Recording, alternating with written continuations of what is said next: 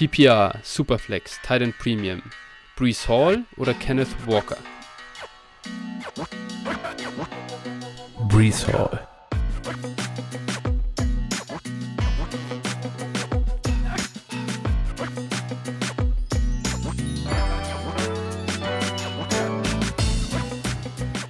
Servus und herzlich willkommen zu einer neuen Folge von Dynasty Flow, der Dynasty Show von Phil und Flo. Hi Phil, wir haben Montagabend, wir haben unsere Aufnahme ein bisschen nach vorne gezogen. Du hast dich heute leider nicht freitesten können. Nee. Ja, dementsprechend äh, die allerwichtigste Frage, wie geht's dir denn? Ja, auf dem Weg der Besserung, aber äh, also ich fühle mich an sich, jetzt gerade kommt mal wieder so ein bisschen so eine kleine Erkältungswelle auf, aber an sich fühle ich mich gut und äh, ja, aber ja, Tag 8 in Quarantäne. Äh, die Langeweile nimmt teilweise dann doch Formen an und äh, ja, hatte ich viel Zeit, um mich mit äh, Running Backs auseinanderzusetzen, worüber wir heute sprechen. ja, und was dir richtig viel Spaß gemacht hat, also so gerade die Hinterbänkler, das war eine wahre Freude, das zu analysieren, oder? Ja, Wahnsinn. Aber gut, was macht man nicht alles, äh, um hier umfassend äh, Insights zu geben an unsere Hörer? Ja, und du hast am Wochenende, habe ich gehört, du warst auch ganz im Fantasy Football äh, ja. Rahmen unterwegs und ja. Äh, hast einen, ja, kann man sagen, Podcast-Kollegen getroffen. Ganz genau. Ich habe eine kleine IDP-Weiterbildung gebucht äh, im, im Treppballwirt oben äh, in Obergiesing. Da habe ich mich getroffen mit dem guten Tobi von Mikes in Motion. Herzliche Grüße an der Stelle an ihn und an die ganze Mikes in Motion Crew. Ähm, weiß ja gar nicht, wer von, wer von Ihnen, äh, die ja schon sehr auf IDP äh, spezialisiert sind, äh, überhaupt bei uns zuhört, aber das werde ich äh, ja rausfinden können, denn wir sind sogar im April jetzt noch ein zweites Mal verabredet. Äh, da lerne ich dann auch noch äh, zwei weitere von den Kollegen kennen, die treffen sich dann nämlich zu dritt in München. Ah, und cool. nachdem wir uns wirklich sehr gut verstanden haben da Freitagabend und das war auch ja ein feuchtfröhlicher Abend, wie man auf Twitter sehen kann, da habe ich da auch noch ein, da haben wir noch ein Foto gemacht am Ende des Abends ähm, ja, da hatten wir schon das ein oder andere Bierchen, äh, ja, sage ich mal, hinter die Kiemen gejagt. Und äh, also war wirklich unglaublich witzig, äh, haben sehr viel Spaß gehabt und super cool halt, sich mal mit Leuten oder mit jemandem zu unterhalten, der auch so, ja, Football verrückt ist, äh, viel guckt und ähm, ja, eben natürlich auch dann ein bisschen Content äh, Creator ist und da irgendwie so eine Leidenschaft für hat. Ähm, war richtig nice und ich freue mich auf, aufs nächste Treffen. Ja, das klingt auf jeden Fall cool. Ja, jetzt musst du nur auch noch hierher kommen und äh, dann haben wir hier, die, dann machen wir hier den, den, weißt du, die, die Fantasy Football Base in, in München auf. Das äh, passt dann. ja, das werden wir sicher mal hinbekommen. ja, genau. Aber dafür müssen irgendwie hier wieder Messen stattfinden und so. Da wäre das, das wäre das ganze Corona-Ding nicht gewesen, dann äh, hätte es das alles schon lange gegeben. Ja. Aber ja, äh, so müssen wir einfach hoffen. Ist, ist für 2022 aktuell noch was geplant, messemäßig? Für ähm, euch jetzt, sag ich mal, als Auftritt. Ja, also als Auftritt nicht, aber letztlich, also als Messebesucher höchstens. Ja, okay. Sein. Auch gut. Genau, ja. da ja, beschäftigen wir uns aktuell mit. Also es kann schon sein, dass das okay. passiert. Ja, das wäre natürlich sehr cool. Ja. Gut, aber genau so viel, äh, so viel dazu. Und äh, dann lass uns heute gar nicht viel Zeit verlieren, denn wir werden sicher einiges an Zeit auch noch für unsere Running Back Rankings brauchen. Und äh, wir starten heute als äh, kleines ja, äh, Anfangsthema mit einer Frage rein, die wir äh, noch bekommen haben, die jetzt nicht mehr in den letzten Mailback geschafft, aber die wollen wir jetzt halt heute mal behandeln. Das ist sicher auch für den einen oder anderen interessant. Die hast du bekommen. Ich lese das jetzt einfach mal komplett vor. Hey Phil, höre ehrlich gesagt nicht jeden eurer Podcasts, trotzdem ja, großes Lob. Ja, ja, ja, also äh, sorry, also dann äh, keine Chance, dann wird auch keine Frage beantwortet. Wir äh, beantworten nur Fragen von Hörern, die 100% unserer Folgen hören. Äh, Nein, also, äh, also ja, der Kollege hat hier trotzdem eine Frage, bei der ich nicht ganz sicher bin und weiß auch nicht, ob ihr es schon mal diskutiert habt. Wenn ich mir trotz eines hohen Draft-Picks in der Range 101 bis 103 eigentlich sicher bin, hier nicht picken zu wollen und den Pick lieber in einen Veteran zu stecken. Was ist taktisch sinnvoller? Erstens, warten, bis die Landing-Spots für die Rookies bekannt sind. Oder zweitens, rechtzeitig, bis sagen wir mal Anfang April, so um den Dreh, den Hype um die Talente im Vorfeld nutzen. Ich finde, beides hat Vorteile und auch Nachteile. Habt ihr das schon mal diskutiert? Also generell, ich glaube, wir haben das zumindest schon mal angerissen, aber wir können das Thema, das wird äh, so sicher, äh, das ist immer wieder ähm, eine Frage, glaube ich, die uns auch erreicht. Und vor allem, äh, nicht jeder hört immer alle Folgen, deswegen äh, natürlich wiederholen wir uns auch an der einen oder anderen Stelle sehr gerne und erörtern das nochmal. Phil, was sagst du denn? Findest du, man sollte jetzt im Moment so sehr frühe und wertvolle Rookie-Picks äh, traden, weil noch zu viel schief gehen kann, oder würdest du sie aktuell eher halten? Ja, also erstmal an der Stelle Grüße an Jonas, von dem die Frage kommt. Ähm, und an die Jungs von der Ultimate Dynasty League. ähm, genau. Und zur Frage, also ja, ich sehe das im Prinzip eigentlich gar nicht so verbissen. Ich sag mal, wenn ich jetzt ein super Angebot bekomme, dann verkaufe ich so einen Pick auch durchaus jetzt schon. Sollte ich kein gutes Angebot bekomme, dann warte ich halt und bis ich dann eben dieses gute Angebot bekomme, wenn ich den Pick unbedingt verkaufen, also wenn ich mir sicher bin, dass ich ihn verkaufen will, weil ähm, spätestens am Draft Day ist es dann doch so, dann überlegt sich nochmal der ein oder andere, oh, das Talent möchte ich jetzt aber doch haben oder der und der Landing Spot gefällt mir jetzt doch super und dann gebe ich doch nochmal was dafür aus. Also ich finde, man kann das nicht so pauschal sagen, aber grundsätzlich sagen wir schon, in der Regel sind meistens die Preise dann Richtung Draft am besten. Ja, ich denke, also glaube halt, dass viele im Moment dann noch sagen, ja, ich weiß nicht, vielleicht kommt halt ein Brees Hall, der im Moment, glaube ich, sehr viel an 101 in Superflex geht, oder ein Malik Willis. Was ist, wenn die jetzt scheiß Landing Spots bekommt? Ich traue mich noch nicht, wirklich all in zu gehen. Und äh, das heißt, ich glaube, aktuell einen Top-Preis zu bekommen, ähm, das ist sehr schwer. Und wenn die Landing Spots, klar, das, du hast natürlich Downside, nehmen wir theoretisch an, ähm, irgendwie Brees Hall geht zu den Texans vielleicht äh, oder, oder noch absurder irgendwie zu den Broncos oder Colts, ja, keine Ahnung, also so, dass er auf jeden Fall einen schweren äh, Stand hat Richtung Fantasy-Relevanz äh, oder in einer schlechten Offense spielt. Und äh, Malik Willis geht irgendwo hin, wo du weißt, äh, da ist er ein Development Quarterback für die ersten zwei Jahre, ähm, dann wird natürlich der Preis für den 101 sinken. Ich glaube, da braucht man nicht äh, drum herum reden. Auf der anderen Seite ist auch die Frage, wie stark sinkt er dann? Und ja, was ist immer der Punkt, was kriegst du im Moment dafür? Im Zweifel glaube ich, dass die meisten im Moment noch zu viel Angst davor haben, dass schlechte Landing-Spots kommen, um wirklich äh, einen guten Preis für den 101 zu zahlen. Ja, also tatsächlich, ich habe auch ein, einige 101-Picks und ähm, ich setze die hier und da mal auf den Trade-Blog, einfach um mal zu gucken und ähm, momentan ist das wirklich noch so. Ja. Genau. So viel dazu, Jonas. Aber äh, das hindert dich natürlich nicht daran, mal elf Manager anzuschreiben und äh, für einen Wett anzufragen, den du da im Auge hast. Generell aber natürlich, ich glaube, vielleicht können wir da mal kurz noch was zu sagen. Was sind denn überhaupt Veterans, wo du sagst, die sind den 101, 102, 103 wert? In welcher Range sollten wir uns da befinden als Gegenwert? ähm, ganz kurz. Also, oder sagen wir es mal so, was glaubst du, was ein 101, 102 in äh, vier Wochen im Startup wert ist? Boah. Oh, so Mitte zweite Runde bestimmt. Ja, denke ich auch. Also Mitte, Ende zweite Runde. In der Range, glaube ich, muss man schon was für kriegen. Das heißt, dann sprechen wir hier so Christian McCaffrey, in, der, in der Range ungefähr. Also sag ich mal Running Back, äh, Dynasty Running Back 5 bis, bis 8 irgendwie sollte auf jeden Fall drin sein. Oder dann diese Top-Tier Wide Receiver wie ein, wie ein ja, CD Lamb, äh, AJ Brown. Irgendwie sowas muss er auf jeden Fall schon, finde ich, kriegen. Weil sonst, also was für ein Veteran willst du kaufen, ne? So, das. Ja. Da würde ich auf, auf keinen Fall zu tief ansetzen. Nee, genau, oder halt, das ist halt so ein Asset, mit dem du auch zum Beispiel einen Top-Quarterback in der Regel kaufen genau. kannst. Also ja. plus, ne? Dann, natürlich reden wir nicht nur über den 1 und 1, aber das wäre dann durchaus auch möglich. Ja. Genau. Okay, super.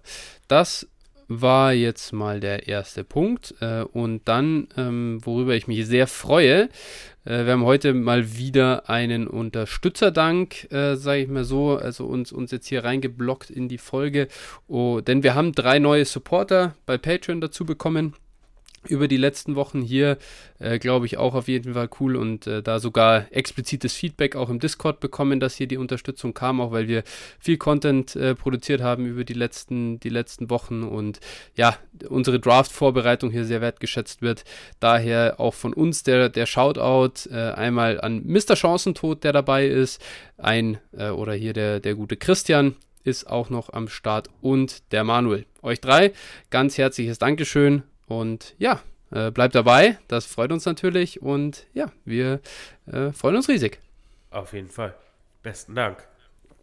Genau. Und das mal zum Unterstützerdank. Und dann können wir rübergehen in die Werbung. Denn wie kann man uns anderweitig noch unterstützen? Ja, zunächst mal kann man wie immer auf einschlägigen äh, Podcast Portalen uns bewerten, wenn man das möchte. Man kann äh, uns bei Twitter folgen, at dynastyflo mit ph oder dir at 49erflo, wenn ihr auch das, das Bild von, vom Wochenende sehen Ja, wollt, genau richtig. Da auch. Und ähm, natürlich kann man mir dann auch at äh, phil8f90 folgen. Dann könnt ihr auch gerne unserem äh, Discord-Channel joinen und äh, ja, das haben jetzt auch die letzten Wo Wochen wieder einige fleißig gemacht und da dann diskutieren über Tra Trade-Fragen und äh, ja, alles, was eben da so dazugehört. Yes, äh, unter anderem gibt es da auch immer einen, ja, sag ich mal, bisschen Hintergrund äh, dazu, wie ich in meiner äh, ja, Zahlenwelt, würde ich fast mal sagen, die mich an die Prospects rantaste. Da habe ich schon einen längeren äh, ja, einen längeren Text zu den Wide Receivers geschrieben.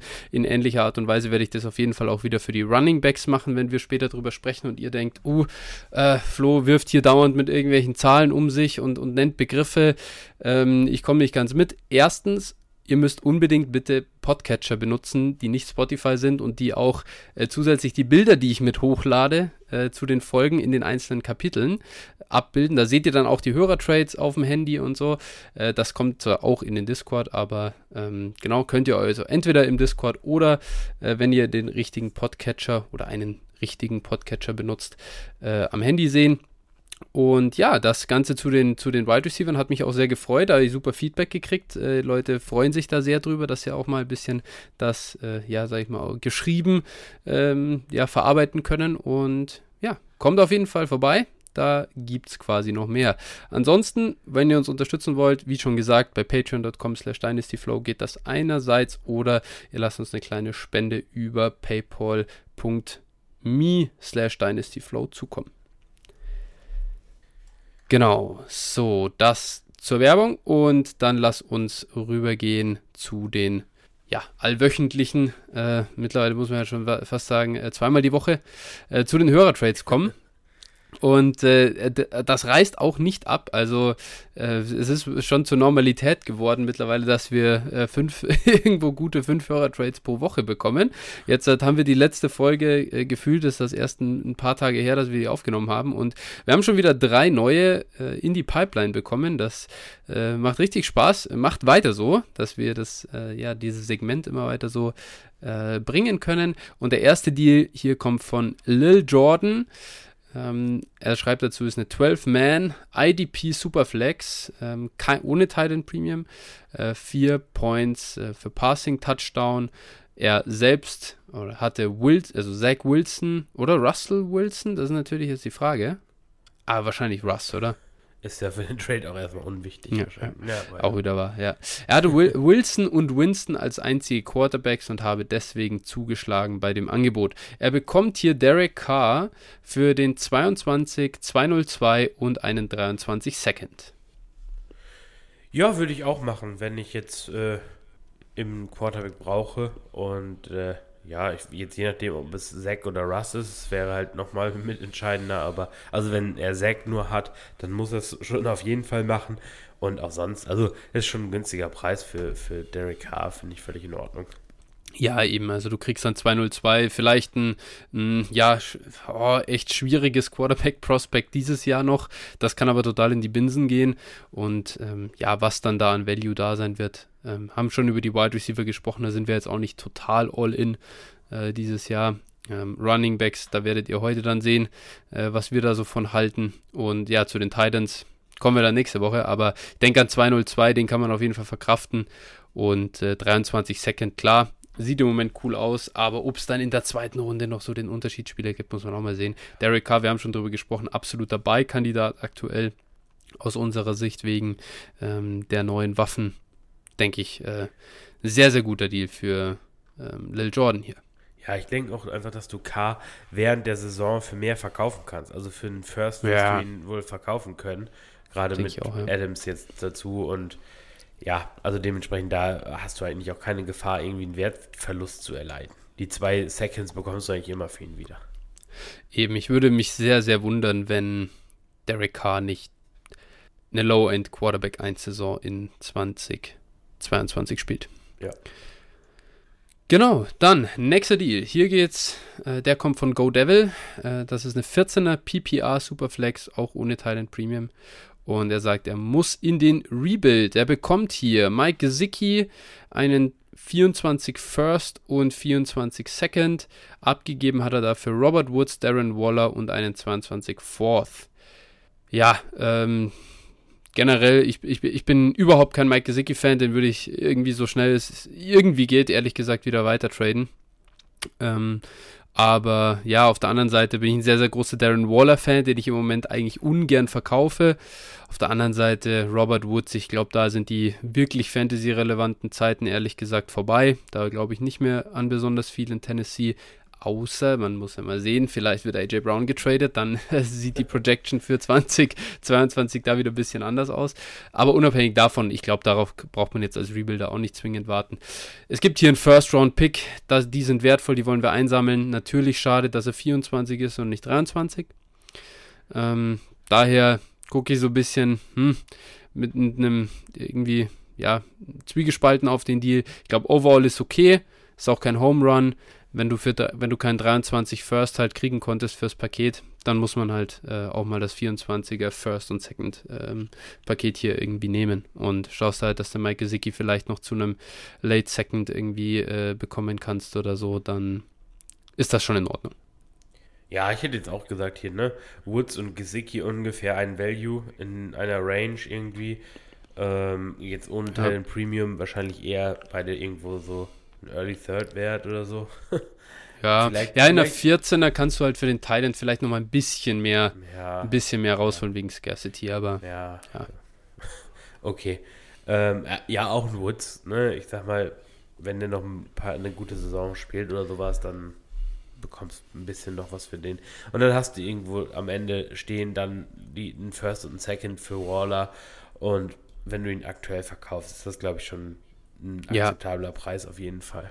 Gerade in der Aber wenn's non, Non-Titan Premium Liga ist. Ja, ne? ja. ja. Aber wenn es schon 24 ist, dann finde ich das wenigstens in Ordnung. Ja. Also, ja, aber kann man sich definitiv nicht beschweren, brauchen wir gar nicht, brauchen wir gar nicht drüber reden. Nee. Gut, äh, next, nächster Deal hier, Alligatormilch schickt uns den, ist eine 10er-Liga äh, mit One QB, also wow, äh, da haben Quarterbacks richtig Value. Äh, dazu ist es eine PPA-Liga und er sagt, ich hatte und habe bei diesem Trade einfach ein gutes Gefühl. Alligatormilch bekommt hier Nicole Hartman, Jerry Judy, und einen 22 Second. Und abgegeben hat er Justin Fields, Trey Sermon, Rondale Moore und einen 23 Third ja, kann, kann ich absolut verstehen, dass er hier ein gutes Gefühl hat. Ähm, also grundsätzlich, ne, bei einer 10er Liga, jetzt wäre natürlich da schon interessant zu wissen, wie viele Starter, ne, weil es natürlich nachher ja. 18 Starter sind oder sowas, dann ist wieder eine angemessene Tiefe auch. Aber mhm. sonst, ähm, wenn es jetzt normal irgendwie 10 Starter oder sowas sind, ja, dann brauche ich keinen Sermon, dann brauche ich keinen Rondell Moore. Ähm, Fields, okay, hat ein gewisses Upside, aber in der, One, in der 10er One QB, boah, ne, es ist wahrscheinlich, ja. ist wahrscheinlich ein solider Backup irgendwie. Nice to have, aber also viel mehr als ein Third sollte er eigentlich auch nicht wert sein. Mhm. Und dafür bekommt er halt eben Judy, Hartman, ja, bei beiden kann man die Hoffnung haben, dass sie auf jeden Fall gute Spiele mal haben werden und man sie dann vielleicht weiterverkaufen kann. Ähm, und also der 22 Second, jetzt wäre halt die Frage, welcher mhm. Pick das auch ist, aber der reizt mich hier noch in der 12er Liga fast am meisten. Vielleicht ist er ja early, ne? So, man weiß es nicht. Ja, ja, ich glaube, Judy, Judy, wir sind keine Judy-Fans, das ist klar, aber Judy hat immer sein, äh, sein Fanclub irgendwie und, äh, Alter, der macht jetzt dann bei mit, durch, durch, Russell Wilson mal ein paar gute Spiele oder einen ja. Ausreißer am Anfang der Saison. Muss da bloß mal ein bisschen Glück haben, dann kannst du den echt wieder gut weiterhauen. Und du sagst es ja schon, was ist jetzt, man muss ja wirklich sagen, was ist das wertvollste Asset, das Alligator mich hier abgibt? Das ist eigentlich Rondell Moore. Und was ist Rondell Moore wert? Das ist auch ein Third. Also es sind irgendwie drei, vier, also drei Thirds und ein, und ein gecuttet, also ein, ja. ein, ein blockierter Roster-Spot. das ist, äh, also, ja, und selbst, also selbst Justin Fields, ganz ehrlich, in einer One-QB-Liga, selbst in einer 12er, da sind die Elite-Quarterbacks meiner Meinung nach irgendwie ein, ein, Early Second wert. Oder vielleicht ein Late First mal. Aber was ist ja, dann da so ein, ein, Quarterback mit der Upside, dass er das mal vielleicht werden kann? Ja. Was ist der da wert? Hey, uh, also daher echt. Und dann noch Zehner, ja. Also, No-Brainer-Deal meiner Meinung nach. Ja, auf jeden Fall, alles gut. Ja, äh, da hätte ich auch ein gutes Gefühl, äh, Alligator. Denn, ja, immer wenn man irgendwie eine Schubkarre voll Müll wegfährt und dann mit ein bisschen was zurückkommt, ist das, das ist, das ist in Ordnung. Ja. Jawohl. So, dann sind wir heute eigentlich schon relativ früh durch mit, äh, ja, von News bis Hörertrades äh, mit unserem ersten Segment und können uns jetzt voll auf die, auf das heutige Thema äh, unserer Folge konzentrieren und zwar den Running Backs. Jawohl. Wir machen in unserer Preview. Bisher sind wir immer nach äh, dem Dynasty Rookie ADP durchgegangen. Diesmal äh, heute haben wir uns dagegen entschieden. Wir wollten mal was anderes probieren und zwar äh, wollten wir am Anfang der also am Anfang des Rankings über unsere Lieblinge sprechen. Wir äh, haben ein Consensus-Ranking gebildet und gehen das nicht von hinten nach vorne durch, nur um eine äh, weiß ich nicht, theoretische Spannung aufzubauen, sondern, oder, oder damit ihr auch bis zum Ende hört, sondern wir wollen am Anfang über die wichtigsten Prospects und das in etwas längerer Art und Weise reden und werden dann hinten raus, äh, sage ich mal, so ein bisschen über äh, ja, Shots in der dritten Runde sprechen, äh, wie auch immer ähm, man das dann machen kann oder später. Und ja, da mal gucken, wie weit wir es auch äh, mental durchhalten. Äh, wir werden uns dann, wir werden uns dann äh, da kurzfristig, glaube ich, äh, spontan entscheiden, wie lang wir die Liste durchgehen. Aber ich habe hier theoretisch haben wir hier 24 Running Backs stehen, die wir besprechen können. Ich hoffe nicht, dass wir es bis zur 24 machen müssen, denn äh, da ist irgendwann die, die Frustrationstoleranz dann wahrscheinlich erreicht äh, bei uns. Aber genau. Ja. Ich, ich glaube, wenn wir uns da auf die Top 12 bis 15 konzentrieren, dann sind wir gut bedient. Ja. Wir, sehen, wir sehen ja, äh, wie, sage ich mal, die, äh, die Zeit voranschreitet und äh, können, glaube ich, zuvorderst erstmal, bevor wir dann zu den einzelnen Prospects kommen, äh, nochmal so wie bei den Wide Receivers auch darüber sprechen, wie wir denn die äh, Jungs analysieren. Und ja, da lasse ich dir erstmal den Vortritt, Phil. Was machst du, um die Running Backs zu bewerten und ja, worauf legst du Wert, etc.? Ja, also bei Running Backs ist, auf, ist mir auf jeden Fall wichtig. Ähm, zum einen schaue ich mir schon das Tape an. Ähm, hatte ich jetzt auch, wie gesagt, viel Zeit zu. Und mhm. äh, guck, guck, mir grundsätzlich an, okay, äh, was ist das für ein Spielertyp? Ne? Wie, wie sehe ich den? So, aber da wir ja wissen, Tape kann einen auch immer sehr schnell äh, ja fa falsch leiten oder ja irgendwie äh, eine, auf eine falsche Fährte führen, gerade ne, wenn man jetzt irgendwie einen Running Back hat, der auf einmal gegen schlechte Competition spielt oder sowas und dann sehen die Leute einfach besser aus, wir wissen es. Dann gucke ich mir die Production an, wie, wie äh, war der am College so, wo hat er gespielt, in was für Umständen hat er gespielt, den Kontext an, warum ist, sind gewisse Situationen, wie sie waren. Hm, ja, das ist das an. Dann gucke ich mir an, okay, wo werden sie wohl auch likely im NFL-Draft gehen. Ne? Das ist für mich auch interessant. Und äh, dann auch, ich sag mal, so Sachen wie äh, Combine-Werte ähm, sind für mich auch, spielen auch eine Rolle. Und äh, ja, ich denke, das ist im Großen und Ganzen erstmal der, der grobe Prozess. Ja, okay. Was kann ich hier noch äh, dazu sagen? Ich, ich gucke ein bisschen drauf, auch da wieder, ähm, ist es ein Early Declare oder nicht? Ist nicht so wichtig bei Running Backs wie bei, wie bei Wide Receivern, aber ähm, sozusagen, wenn das, wenn die Jungs als Junior rauskommen und dementsprechend ein bisschen jünger sind als äh, die anderen äh, Prospects, dann gibt es da für mich schon einen Bonus. Was ja spannend ist, es gibt auf nfl.com slash prospects, glaube ich, irgendwie so, gibt es immer diese Lance Zierlein äh, Grades und äh, Lance Zierlein ist ein Analyst irgendwie äh, da für die NFL und äh, der hat einen unglaublichen Track Record, so mit was, was äh, Hits bei äh, Running Backs angeht. Also seine Filmgrade ist wirklich ganz gut, die gucke ich mir zumindest mal aus Interesse an. Ähm, dann noch sehr wichtig, ich weiß, hast du, hast du jetzt die Size im Expliziten schon genannt? Ach so, nee, äh, habe ich glaube ich vergessen. Ja, aber weil das, das, ist äh, uns beiden wichtig, ne? ja, genau. Also für mich, also seit, ich sag mal, im Prinzip, man kann es eigentlich sagen, so seit diesem äh, Clyde Edwards Hilaire äh, Dilemma mhm. muss man, ja. also das war so für mich eigentlich eine der größten Lehren, wo man eigentlich gesagt hat, boah, und man hat diesen Landing-Spot so krank bewertet und mhm. ähm, ja, im Prinzip, dann habe ich mir mal im Nachgang, als das halt einfach mit Clyde Edwards Hilaire nicht so funktioniert hat wie vorgestellt, habe ich mir eigentlich alles mal angeschaut und habe mal hinterfragt, okay, woran liegt's? Und habe mir dann auch mal irgendwo so die, die Top Dynasty Running Backs so zur Rate gezogen, mal angeguckt, okay, wie sehen die eigentlich aus? mhm. Und wenn man dann mal drauf guckt, ähm, im Prinzip brauchst du als Running Back in der NFL eine gewisse Größe, also gewisse mhm. Gewicht vor allen Dingen, ne, das ist eigentlich das Wichtigste, also eine Mischung aus Gewicht und Größe eigentlich, äh, wobei mhm. Gewicht eigentlich wichtiger ist als, als Größe.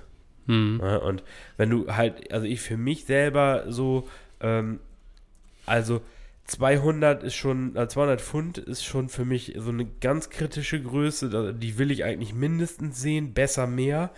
Und äh, ich sag mal, unter 190 ähm, ist es für mich halt extrem kritisch. Also dann wird, gehen mhm. wirklich bei mir alle Alarmglocken an, wenn einer oder so unter 195 schon fast. Also so, wenn du da drunter bist, boah, dann ist es schon echt, uh, dann mu musst du schon irgendwas ganz Besonderes haben, um mich zu überzeugen, aber das ist eigentlich, also es wird dann sehr, sehr schwer. Den würde ich halt immer irgendwie äh, gefühlt 10 Spots runterstufen. Mm.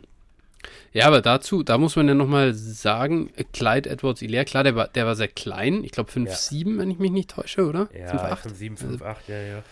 Aber er hat ja zumindest 210 Pfund gehabt. Echt so viel? Nee, glaube ich nicht. Ich meine, warte, wir Wirklich? Wir ich glaube, CH ist schon, äh, das, das, also, weil, weil ich noch, er war ja unglaublich thick. Also ja. äh, als Spieler wirklich, ich glaube, wir hatten was 32er BMI oder 31er BMI gehabt.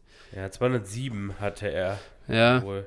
Ja, gut, immerhin schon. Aber also also BMI ist nicht alles, hat man da gelernt, halt vor allem. Ne? Genau, so so ja. 32,4, das ist an sich Elite oder wirklich äh, schön zu sehen, an und für sich, aber der war natürlich auch so hoch wegen seiner kleinen Größe und 207 Pfund ist schon Untergrenze so ein bisschen. Ja, beziehungsweise bei ihm ist es auch einfach so ein bisschen, er hat es einfach gezeigt, er ist glaube ich auch, also ich weiß gar nicht, ist er gelaufen beim Combine? Er ist halt, er ist halt. Uh, ja, das ist eine gute Frage. Ich, ich glaube glaub nicht. nicht. Ich glaube auch nämlich ja. nicht. Bei ihm ist es so ein bisschen die Kombi aus dieser echt kleineren Size. Er ist zwar thick, wie du schon richtig sagst, aber äh, mhm. und halt auch fehlender Geschwindigkeit. Ja, doch, er ist schon gelaufen übrigens. 4,6. Ja? 4,6 ist er ja, gelaufen. Okay. Ja, aber und, mhm. das ist halt, das ist halt, halt diese Kombination aus allem. Ich sag mhm. mal, das ist schon, da gehen schon die Alarmglocken so ein bisschen an, finde ich. Absolut. Und vielleicht da auch nochmal Kontext, äh, denn äh, wir haben jetzt schon über Size gesprochen und, und eben Geschwindigkeit oder Combine. Es gibt dann noch, äh, wenn man das Gewicht und den, die, die 40-Zeit mischt, also und ich glaube, dass da sogar noch mehr eingeht als die reine 40-Zeit, vielleicht sogar noch der 20-Yard-Split oder so. Äh, es gibt dann den Speed-Score. Das ist im Prinzip äh, hat irgend, irgendwer erfunden mal vor schon zig Jahren, eben auch zur Beurteilung äh, von, von Spielern, das heißt, du machst einfach nur einen gewichtsabhängigen äh, Geschwindigkeitsscore, ja. Äh, ist jemand natürlich, also so wie ein Jonathan Taylor, ich glaube, der hat 225 Pfund oder so gewogen und läuft eine 4-4, äh, dann ist das halt höher zu gewichten, als wenn du 195 äh, Pfund wiegst und eine 4-4 läuft. Denn du bewegst einfach, ja, mehr Masse und ist ja auch ganz logisch, wie viel schwerer ist, jemand zu tackeln, der so schnell ist, der noch 30 Pfund mehr wiegt. Ähm, und deswegen, das, das soll einfach die Athletik darstellen und hier, das hat JJ Zachariason äh, at Late Round QB auch schon, ich weiß nicht, tausendmal erklärt, dass in seinem Modell äh, die, die Spieler halt zumindest die 90er, also, also einen Speedscore von 90 erreichen müssen. Äh, ich persönlich bin kein großer Fan von diesen ähm, ja, festgesetzten Cut-Off-Punkten. Ähm, das heißt, bei 89 ist das dann schlecht und bei 91 ist okay. Ähm, ich glaube, wenn du auch schon in die Nähe kommst, sollte das irgendwo kritisch gesehen werden und CEH hat halt einen Speedscore von 92,5 gehabt. Das ja. heißt einfach wenig, ähm, wenig Speed und, und irgendwie nie, relativ niedriges Gewicht, hat einen krassen Burst-Score, das heißt so Agility-mäßig, sah dann erstmal gut aus und hat er im College auch, muss man auch fairerweise sagen, als Runner nicht so schlecht ausgesehen. Ähm, darf man, also, also ja, fair muss man ihm, glaube ich, auch. Genau, also, aber, aber das waren halt, irgendwo waren diese Warnzeichen da, ja, äh, gebe ich, gebe ich dir komplett recht. Und wir haben uns dann, im, wir haben, also er ist dann wegen des Landingspots so nach oben geschossen, während wir mit Jonathan Taylor auch, äh, sage ich mal, Pre-Draft ein, ein super Talent hatten. Und ähm, dann hat man das, obwohl der Landing-Spot ja auch bei weitem nicht schlecht war bei den Colts, ihn, ihn runtergenommen. Und das, ich, also auf jeden Fall ein guter Punkt, dass man den als absolutes Learning mitnehmen muss aus 2020.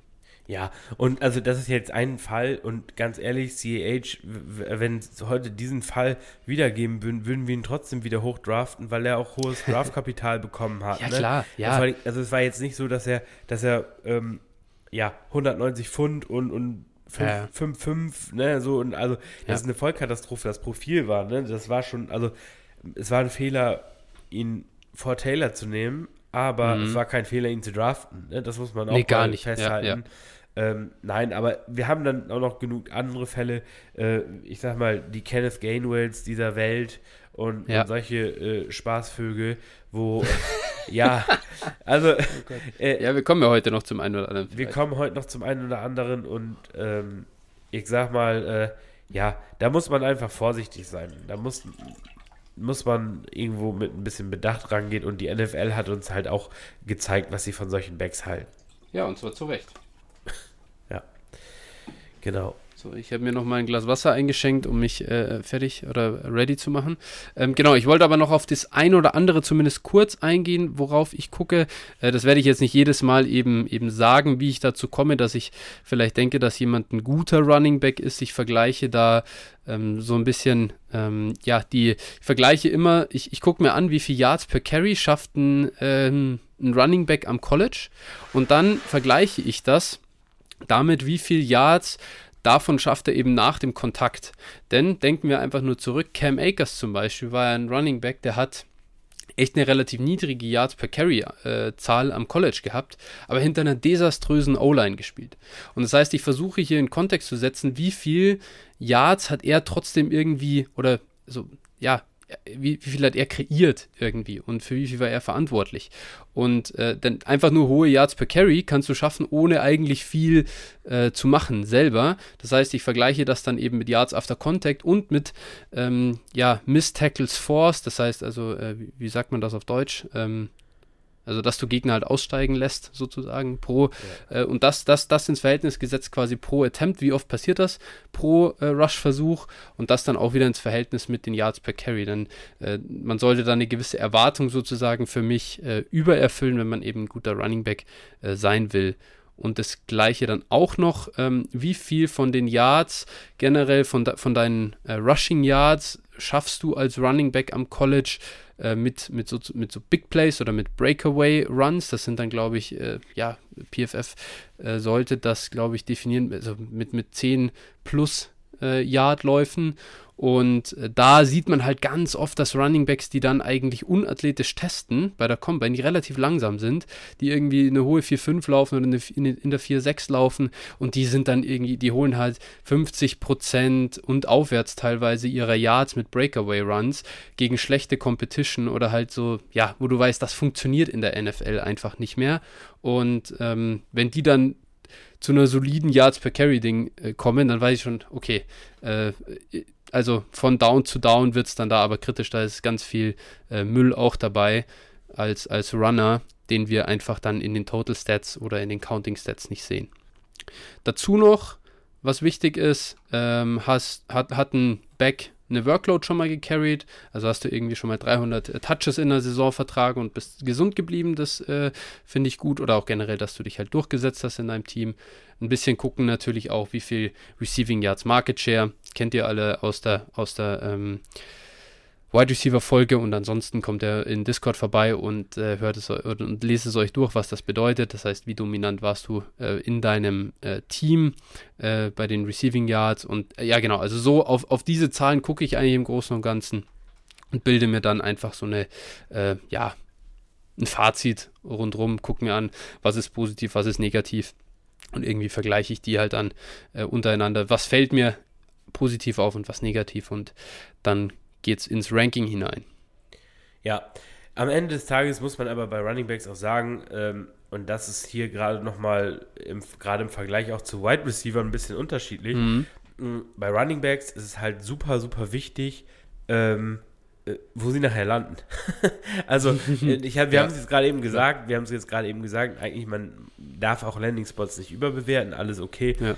Aber nichtsdestotrotz, es bringt uns nichts, wenn, du hast es vorhin gesagt, wenn die jetzt zum Beispiel in einem Backfield landen mit äh, einem talentierten Back oder sowas, oder talentierterem Back, dann wird es halt schwierig. Ne? Und äh, mhm.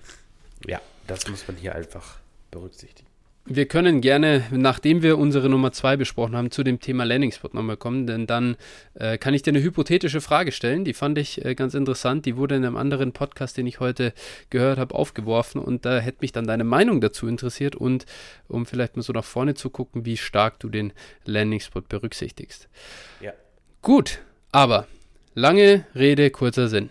Lass uns auf unsere Nummer 1 schauen. Das ist äh, ja nicht nur äh, knapp unsere Konsensus Nummer 1. Wir haben ihn beide an der 1. Wir haben ihn beide in einem separaten Tier sogar, jetzt hier vor dem NFL Draft. Wir sprechen von Brees Hall, ähm, Running Back von Iowa State, äh, diesen Teil der Big 12. Er ist ein Early Declare, nur 20,8 Jahre alt, er war ein Four-Star-Recruit und ja, wird aktuell äh, Anfang der zweiten Runde äh, irgendwo gesehen. Ich habe ihn hier noch mit einer äh, Expected Draft Position von 42 stehen. Äh, 5'11 groß, 217 Pfund schwer. Ähm, und ja, vielleicht sage ich noch dazu, er ist die Combine, äh, bei der Combine den 40 Yard Dash in 4,39 Sekunden gelaufen. Was gefällt dir denn an Brees Hall und warum hast du ihn an der 1? Ja, das stimmt einfach alles, ne? Der, der also, ja. Der, ja, der bringt im Prinzip fast alles mit, äh, was wir vorhin gesagt haben. Brees Hall ähm, hat über drei Jahre am College produziert, in einer vernünftigen Mannschaft, also nicht gegen komplette Hühnergegner.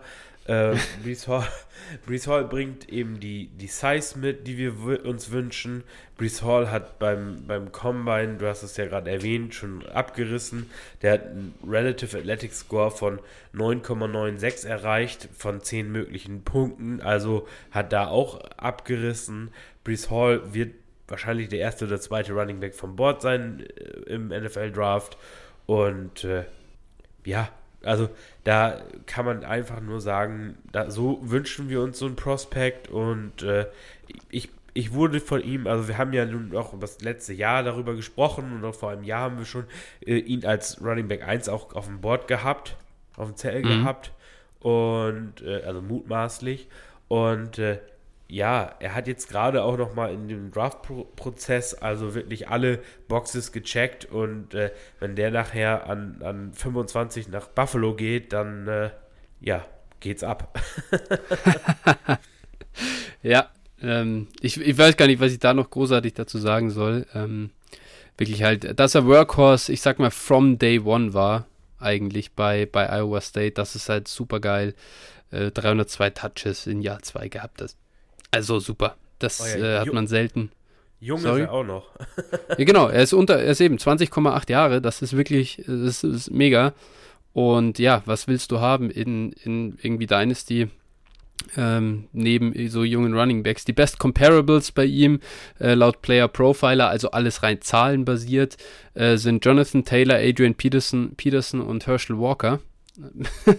also wenn man einfach nur auf die Production und, und Athletik schaut, dann ist es absurd, äh, ob er jetzt, und das ist vielleicht das einzige, der einzige Makel an äh, Brees Hall und warum er auch nicht irgendwie in den Top 10 äh, aktuell gemockt wird oder äh, überhaupt ein Top oder in Top 10 Consideration ist, glaube ich, ist er, er ist, aus, also zumindest wenn ich jetzt hier auf die Zahlen so gucke, er ist halt nicht auf einem ähm, Jonathan Taylor oder, oder Derrick Henry Niveau als Runner. So, oder, also er ist auch, glaube ich, nicht mal der beste reine Runner der Klasse. Nee, so, das würde ich auch nicht sagen. Ja, so, so Contact Running und so, das ist so, das ist schon, das ist nicht schlecht. Also, das ist völlig in Ordnung, aber es ist halt nicht so, ist nicht richtig gut. Und ich glaube, das ist der einzige Knock, den es überhaupt bei ihm gibt, denn der ganze Rest sieht top aus und eben auch als Receiver äh, from day one dabei. Äh, ja, also wow, Instant ist also, wenn da der Landing Spot passt, dann ist er halt ein Instant Top 5 äh, Dynasty Running Back. Ja, das sehe ich auch so. Wo Schön. Würdest du ihn, wo würdest du ihn denn einsortieren? Wir, wir, äh, so, nun hatten wir hier gerade kurze technische Probleme. Äh, ja. wo würdest du ihn denn einsortieren, wenn äh, er, sagen wir mal wirklich, 25 nach Buffalo geht, wo würdest du ihn denn Dynasty Running Back Ranking technisch einsortieren? Wir können ja, wir können ja mal durchgehen. Jonathan Taylor oder Brees Hall in Buffalo? Jonathan Taylor. Okay. Ähm, aber, aber jetzt dazu muss man sagen, ich finde den Landing Spot in Buffalo nicht so überragend wie alle anderen. Okay. Äh, welchen ah. Landing Spot, was wäre dein, dein Lieblings-Landing Spot für Brees Hall? In der realistischen ja. Range. Ich weiß, das ist jetzt ein bisschen schwierig natürlich, ne? Ja, aber. Ist, ich glaube, ich glaube, ich fände zum Beispiel, ich glaube, ich fände zum Beispiel Miami fast Ja, wobei da ist die O-Line so total beschissen. Ähm, aber ich fände auf jeden Fall was attraktiver, wo mir nicht der Quarterback so viele Touchdown, äh, sag ich mal, so viele Touchdown-Runs wegnimmt. Und ich bin auch nicht sicher, wie viel Targets von dem Josh Allen kommen. Ne? Das, ist so, das ist so das einzige Problem. Aber nehmen wir, äh, also Buffalo ist natürlich schon ein Top-Landing-Spot overall. Ich weiß gar nicht, welcher dann wirklich konkret besser ist. Das äh, ist was, was ich mir rund äh, dann direkt vor dem NFL-Draft nochmal genauer anschauen werde. Äh, ja, ansonsten ändert sich ja noch ein bisschen was. Genau. Also, äh, also man, man hört, welche Landing-Spots sonst in Frage kämen, wäre ja, ich sag mal, äh, die Chiefs, haha, ähm, ja vielleicht die Atlanta gibt's, die Jets ja, gibt's, äh, Seahawks. Texans, ja, Seahawks, Texans, ja. Also eigentlich, man muss ehrlicherweise sagen, so ein Running Back kann überall hinkommen. Und äh, das ist halt, da, ich hätte da nie Angst, dass da irgendein, ich habe keine Angst vor einem Michael Carter, vor einem Devin Singletary, vor einem Rashad Penny, vor, keine Ahnung, wer da äh, rumhampelt in dem Backfield, aber ein Team, das den an, spätestens Anfang, Mitte, zweite Runde draftet, das will ihm den Ball geben. Da ja, ja, ja. Und, und deswegen, also Landing Spot unabhängiger als Breeze Hall kann man einfach nicht werden, finde ich. Und deswegen sage ich mal, also bei einem Landing Spot wie den Houston Texans ist er für mich äh, auf jeden Fall mal Top, Top 8 und, und bei einem Landing Spot wie Buffalo, ja, da ist er halt dann instant die Nummer 5 für mich. Ja, ja, wenn nicht höher für mich sogar. Ja, äh, das nimmst du ihn dann, nimmst du ihn dann über, also eigentlich hinter, hinter Jonathan Taylor auf die 2 oder? Ah, zwei, also warten wir mal ab, was mit Melvin Gordon passiert. Ja, ja, ja. ähm, und natürlich Najee Harris darf man auch nicht vergessen. ja, der ist ja drei Jahre älter, ne? Oder? Wahrscheinlich. Die, ja, der ist drei Jahre älter, ja, ja. Ja, das, klar, natürlich, ne? Das sind Punkte, die muss man dann auch evaluieren, ganz klar. Aber ich denke, da nach diesen genannten, dann wird es schon eng. Ob ich einen Swift in Detroit wirklich ja. über einen Brees Hall nehme.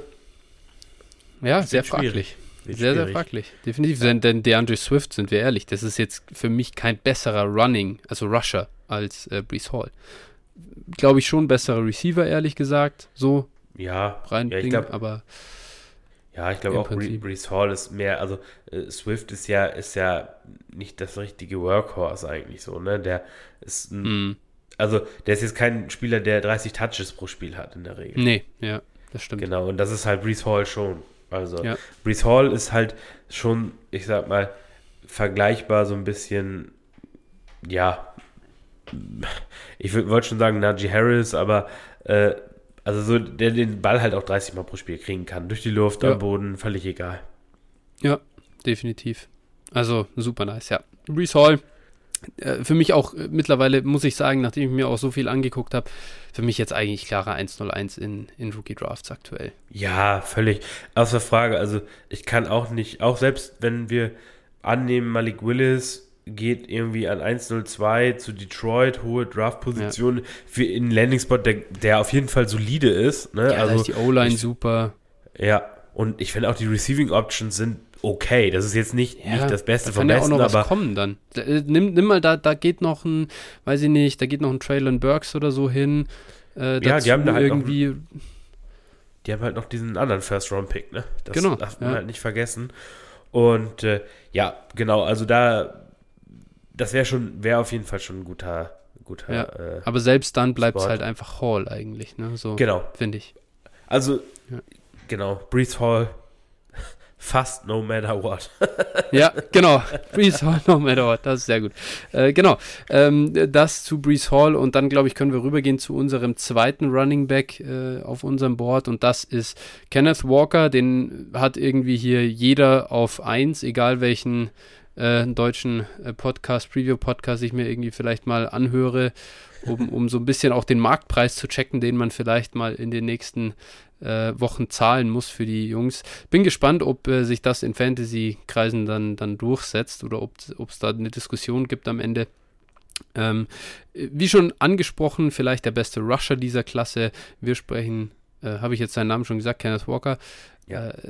Spieler von Michigan State, war davor bei Wake Forest, ist vor seinem Junior Year eben zu Michigan State äh, transferiert. Ähm, ist ein Early Declare, ist dann als Junior auch rausgekommen.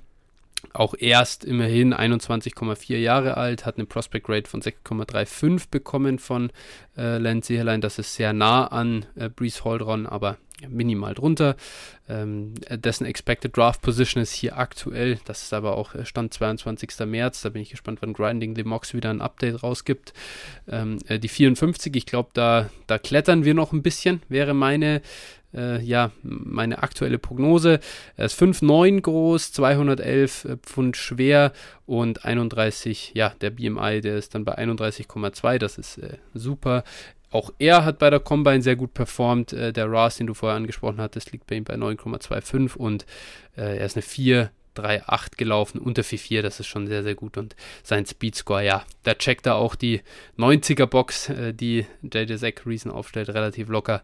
Da hat er eine knappe 115 aufgelegt. Wirklich, ähm, ja, einfach äh, ein gutes Profil, sage ich mal, von dem ersten Blick, von den Peripherals drauf. Und dann, ja, wa wa warum, oder sage ich mal so, seine, äh, was sein Profil auszeichnet, dieses sehr gute ja, Rushing-Profil, das sieht man auch, wahnsinnig hohe äh, Yards after Contact äh, per Attempt und eben auch viele Miss Tackles, die er ähm, produziert. Touches hat er gesehen in seinem Junior Year, also da hat er wirklich auch dieses Michigan State Backfield irgendwo übernommen, sehr hohe Effizienz dabei gezeigt. Das passt einfach. Man sieht so, er ist ein super Running Back oder ein super Rusher. Das große Prof Problem an seinem Profil, das ist eben die Receiving-Qualität. Denn da war er eigentlich ein Non-Faktor über seine komplette College-Karriere. Und ja, wie siehst du denn da äh, seine Upside für die Zukunft? Denn wenn wir viele PPA-Ligen spielen, dann ähm, ist das natürlich auch nicht zu unterschätzen. Ja, das ist wieder so ein bisschen die Frage, wo wir da landen. Aber ich glaube einfach, ähm, also er, hat die Receiving Ability, die auch ein Jonathan Taylor hat. Also so das, das ist ziemlich eine Range. So, und deshalb, ich glaube, also er wird jetzt nie, überragender Passcatcher, ne? Also er ist jetzt kein, kein DeAndre Swift und, und auch, ich glaube, auch ein Brees Hall ist ein äh, wesentlich besserer Passcatcher als er. Ähm, aber ich glaube so, dass, dass ich ihm schon so die 40, 40, 50 Targets in der Saison schon in der richtigen Offense auch zutraue. Das ist krass. Das äh, halte ich, das, das finde ich echt, äh, das ist ja fast schon eine Bold Prediction. Ähm, also, also Jonathan Taylor, ähm, der hatte in seinem Junior Year war das ja, also sein letzten Jahr, der hatte immerhin 26 Receptions bei Wisconsin. Ja. Und, und das ist bei Wisconsin nochmal ein bisschen was anderes, als äh, wenn du bei Michigan State spielst. Und äh, Kenneth Walker hatte 13 Receptions. Also da ist so Market Share Zahlen dafür. Ich finde, Jonathan Taylor hat schon am College gezeigt, dass er kein schlechter Receiver ist. Ja, also, aber das war ja auch viel so, äh, Dump-Offs und solche Geschichten. Also das war ja auch keine, das waren ja auch keine äh, äh, Routes oder sowas, die da gelaufen wurden. Ja, ne? aber also, der hat immerhin, ey, der hat immerhin einen A-Dot von 1,5 gehabt und, und, und gut. gute 2 Yards per Route Run. Das ist nicht, also das ist im Vergleich, wenn du da guckst, so, welche Running Backs kommen überhaupt auf einen, auf einen Average Depth of Target über 1 und ein Yards per Route Run Wert von, Wert von über 2. Das sind ja. echt wenig. Das liegt bei Jonathan Taylor nicht daran, dass er so geschliffene Routes gelaufen ist, gebe ich dir völlig recht. Das liegt natürlich daran, dass wenn der den Ball in die Hand bekommt, dann ist er explosiv und macht dann viel ähm, auch noch nach dem Catch, ja. Aber äh, trotz, also ich finde, wenn ich mir das angucke, dann, dann, ich kann das jetzt filmmäßig, wie gesagt, nicht beurteilen, habe es nicht gesehen. Äh, oh, aber, aber die Zahlen würden, würden mich jetzt darauf hinweisen, dass Jonathan Taylor ein deutlich äh, talentierterer Receiver war aus dem College raus als Kenny Walker. Du, wie gesagt, wird man sehen. Ich glaube ich glaub schon, also, dass er, dass er einen Ball fangen kann. Also, wenn er einen Ball gefangen hat, wie gesagt, du hast es gesagt, die Sample Size ist halt relativ klein. Und äh, ich finde, man kann das dann immer so ein bisschen nur so danach bewerten. Dann sah das schon auf jeden Fall so ein bisschen, also sah, sah auf jeden Fall natural Pass-Catching-mäßig aus. Mm. So sah nicht aus, als hätte er jetzt Holzhände. Ne? Das ist ja, ein bisschen, ja. Also, natürlich, bei, 30, bei 13 Receptions, gar keine Frage, ist es schwer zu bewerten und, ja. und da gebe ich dir auch recht. Ähm, wie gesagt, ich, ist meine Vermutung einfach, ich, ich mhm. vertraue darauf. Äh, letztlich sind, ich sag mal, sind das Profisportler, äh, ja.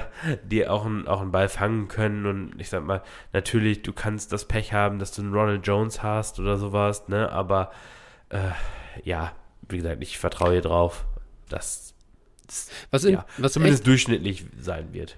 Was echt interessant ist, Jonathan Taylor ist 114 Routen gelaufen in diesem Jahr bei Wisconsin und, und äh, Kenny Walker ist 204 Routen gelaufen.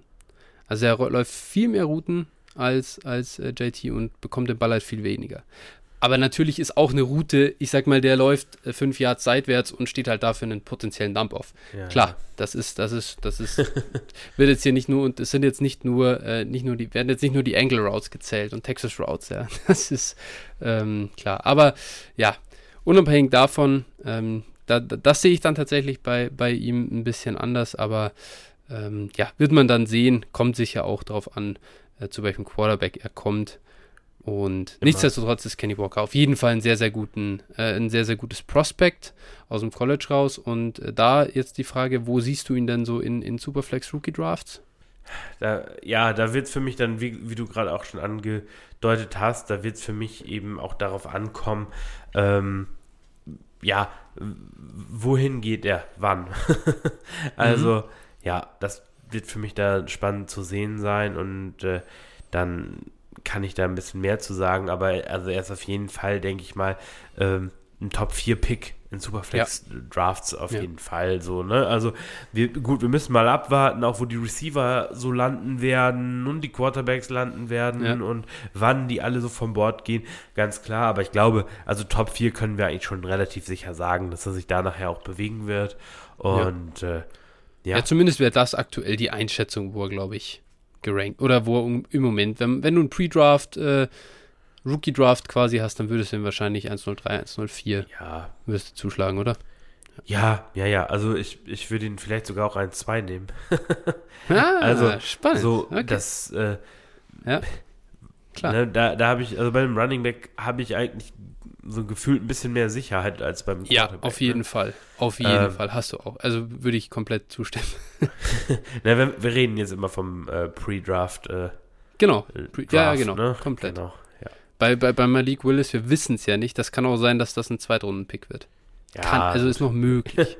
ich ich gehe davon aus, ich gehe davon aus, dass nicht, dass er ein Top 10 Pick sein wird, aber denke ich auch, ja, ja, aber genau. Genau. Okay, gut. Das war Kenneth Walker und wir können uns der Nummer 3 zuwenden ähm, auf unserem Board und das ist Isaiah Spiller. Äh, der Kollege kommt von Texas A&M, die sind Teil der SEC. Auch er ist ein Early Declare, auch er ist, er ist noch jünger als Brees Hall, 20,6 Jahre jung. Das ist wirklich äh, super interessant. Er hat eine Prospect Grade von immerhin noch 6,23 bekommen. Aktuell wird er für die dritte Runde prognostiziert an Pick 76.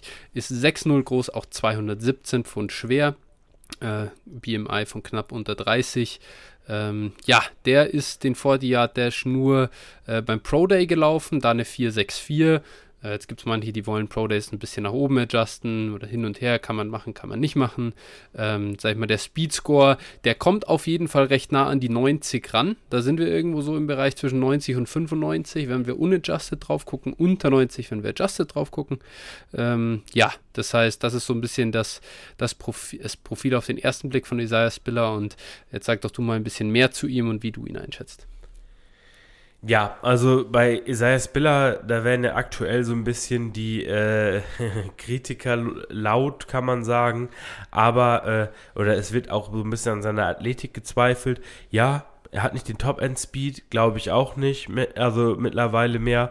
Aber ähm, Isaiah Spiller hat über drei Jahre ähm, bei Texas AM einfach produziert, ne? Also hat jedes Jahr um die für um die 1000 Yards gerusht, jedes Jahr äh, ja äh, Touchdowns ohne Ende produziert, gut, ne? Touchdowns immer so eine, so eine Sache natürlich, ja. aber er hat auch äh, etliche Receptions gehabt und das, obwohl er sich ein Backfield mit äh, anderen nennenswerten Spielern geteilt hat. Und das darf man hier, glaube ich, auch nicht außer Acht lassen. Ähm, mit unter anderem äh, Devon A-Chain, der, der Sprinter ist, also von dem äh, könnt ihr euch mal Sprintvideos angucken. Der ist äh, nämlich wahrscheinlich der schnellste Running Back vielleicht aller mhm. Zeiten. ähm, hm. Genau, da hat er noch LJ Johnson im Backfield, dann noch Naya Smith, äh, der ja so ein Running Back äh, Receiver Hybrid. Also der hat da auf jeden Fall auch in die Rolle so ein bisschen reingefressen. Ähm, nichtsdestotrotz, wie gesagt, hat er produziert und ich glaube einfach, dass er ein solider Three-Down-Back in der NFL wird. Ich hoffe, dass er früh genug gedraftet wird. Dritte Runde würde ich mir bei ihm schon wünschen. Mhm. Wenn es später wird, dann kriege ich langsam auch ein Problem. Aber ich glaube, er ist alles in allem einfach ein solider Back. Er kann den Ball gut fangen und äh, ich mhm. sehe da auf jeden Fall ähm, auch eine Menge Upside als, als äh, NFL-Back und äh, nur weil er jetzt die Endgeschwindigkeit, die hat zum Beispiel Najee Harris auch nicht, ne? Also das mhm. ist, mhm. das ist einfach, also Najee Harris ist gar nichts gelaufen. Spiller ist jetzt, äh, ist jetzt äh, beim Pro Day gelaufen und ich sag mal so lange. Äh, hä? Nee, Najee ist beim Pro Day gelaufen. Nee. Doch. Er? Ja, ja, ja, der hat. Ich meine, der, hat eine, der, der hatte eine, der, hat, der hatte beim Pro Day eine 448 gelaufen. Was? Ja. Ist sicher? Ja, okay. ich sehe es gerade vor mir. Ich sehe es wirklich okay. hier gerade vor mir. Und der okay. hatte nämlich, also Najee hatte einen guten Speedscore. Aufgrund seines, aufgrund seines Gewichts natürlich auch. Ich meine, der hat 232 Pfund, das ist nochmal eine andere Nummer. Ja. Ähm, aber ja, Najee muss, muss gelaufen sein. Okay, da bin ich, also das, das würde ich gerne nochmal noch mal prüfen. Also da bin ich mir jetzt nicht, nicht ja. so, so ganz sicher. Äh, ja. Nee, aber also er ist jedenfalls unter, also beim Run, ich sag mal beim Running Back, wenn er unter 4,7 mhm. läuft, ist es echt noch, ist es noch gerade akzeptabel, ne? Also gerade so ein Big Back, ne? Wenn wir jetzt natürlich über einen kleinen Speedstar reden und der läuft dann ja. auf einmal 4,7, ja. dann das ist natürlich scheiße, aber ja. ähm, für, für einen 200, knapp 220 Pfund Back, finde ich, ist es auf jeden Fall akzeptabel noch. Und äh, ja, dementsprechend, ich glaube, ich glaube, äh, dass Isaiah Spiller ein solider Running Back für die NFL sein wird und äh, ja, uns geht es am Ende darum, dass so jemand Volumen bekommt und das bekommt er, denke ich, wenn er äh, vernünftig, also früh genug gedraftet wird. Ja, ich bin bei, ich bin bei Spiller wirklich immer wieder so, es, es ist eine kleine On-Off-Beziehung äh, zwischen uns. ähm, Also es ist tatsächlich, es gibt einfach ein paar Sachen, die schauen sehr gut aus. Das sind einerseits wirklich auch so ein bisschen die äh, Yards after Contact, Miss Tackles Forced und so. Da, da, da denkt man im ersten, oder sieht, okay, ich glaube, das ist an sich ein guter Running Back oder ein guter Rusher. Dazu ja. kommt halt dieses, diese Upside im Receiving Game. Und das hast du schon gesagt. Das, der ist auch, der hat auch einen, einen zumindest soliden A dort um die Line of Scrimmage oder auch mal ein bisschen tiefer äh, schon eingesetzt worden, halbwegs effizient dabei ähm, und, und halt jedes Jahr 200 Touches zumindest bekommen zu haben, ist gut. Äh, besonders eben in diesem Backfield und man darf das halt nicht unterschätzen, dass du da andere Backs auch hast, die eine Rolle sich auch verdienen. Ja, und Texas A&M bekommt halt auch jedes Jahr Top-Recruits, ne? Ja. Das ist jetzt ja. nicht wie, wie Iowa State oder sowas, klar, die, klar. die dann einmal einen Brees Hall haben und sonst ja. nichts. Äh, ja, das war ja deren bester, ich glaube, er war der erste irgendwie Recruit von der, also sage ich mal, äh, von, von der Klasse als Running Back, den ja, sie überhaupt hatten. Kann, kann gut sein, ja. Aber wie gesagt, und das ist bei A&M halt nicht so. Die bekommen Ja. halt immer jedes Jahr irgendwelche Recruits, ne? Das ist Keine Frage, keine Frage. Das, das ist so. Trotzdem, trotzdem, und er muss sich ja auch dem der, der Competition stellen irgendwo. Und hat er sich auch freiwillig dafür entschieden. Und wenn er, Ja. wenn er ein Top Ja. 3 oder wenn wir, wenn wir sagen, wir wollen ja, dass er mal ein Top 10 Dynasty Running Back wird, wenn wir ihn irgendwie picken, dann muss er ja auch dieser, dieser Competition standhalten und sollte die auch ausstechen. Denn auch wenn Texas A&M gute Recruits hat, wie viel davon werden wir in den nächsten Jahren als dominante NFL Run- Running Back sehen? Fraglich. Trotzdem. Also College ist auch nochmal was anderes als NFL. Gar keine Frage. Und der College Coach, dem geht es nicht darum, gute NFL-Spiele zu produzieren, sondern der will auch Spiele gewinnen. Ja, aber- be- Beides. So, aber dann es, gucken wir doch trotzdem drauf. Es gibt halt ein paar Red Flags, finde ich. Und das sind einmal so, wenn es um so Rushing Yards over expected geht, da sieht er immer relativ schlecht aus. Und wenn man ihn in, in sage ich mal, Yards per Carry gegen, mit seinen Teamkollegen vergleicht. Und ja, dann ist halt so ein Devon A-Chain äh, oder A-Chain heißt der äh, Kollege. Klar macht er halt sehr viel durch seinen Top-Speed, aber trotzdem gefällt es mir natürlich nicht, dass ein Isaiah Spiller deutlich äh, niedrigere äh, ja, Effizienzzahlen da auflegt. Also es ist okay, aber es ist halt rundrum ein bisschen problematisch und dieser Speedscore, ja, das äh, es stresst mich schon ein bisschen. Auf der anderen Seite, was gut ist, das sei vielleicht auch noch dazu gesagt, weil wir es von dem Top-End-Speed einige Male hatten. Es gibt auch, äh, auch Videos bei Twitter, wo es so um ähm, ja, College, sag ich mal, College, wie sagt man das so, nicht Analytics, sondern ähm, ja, so Recruiting, ähm, ja, Zahlen geht, wo du dann, also die, die messen halt den, den Speed von Spielern auf dem Feld. Also wie viel Miles per Hour äh, bekommt er. Und er hat auch immerhin was 20,5, 20,8 Miles per Hour oder so erreicht. Das heißt, ähm, ein Traylon Burks, bei dem das ja war, äh, der hat 21,5 Miles per Hour erreicht. Ganz den Topspeed wie, die, wie der hat er jetzt nicht, aber es ist auch nicht so schlecht. Also ich glaube, dass da schon Running Backs in der NFL erfolgreich waren, die genau die gleiche Statur hatten wie er und, und die nicht schneller waren.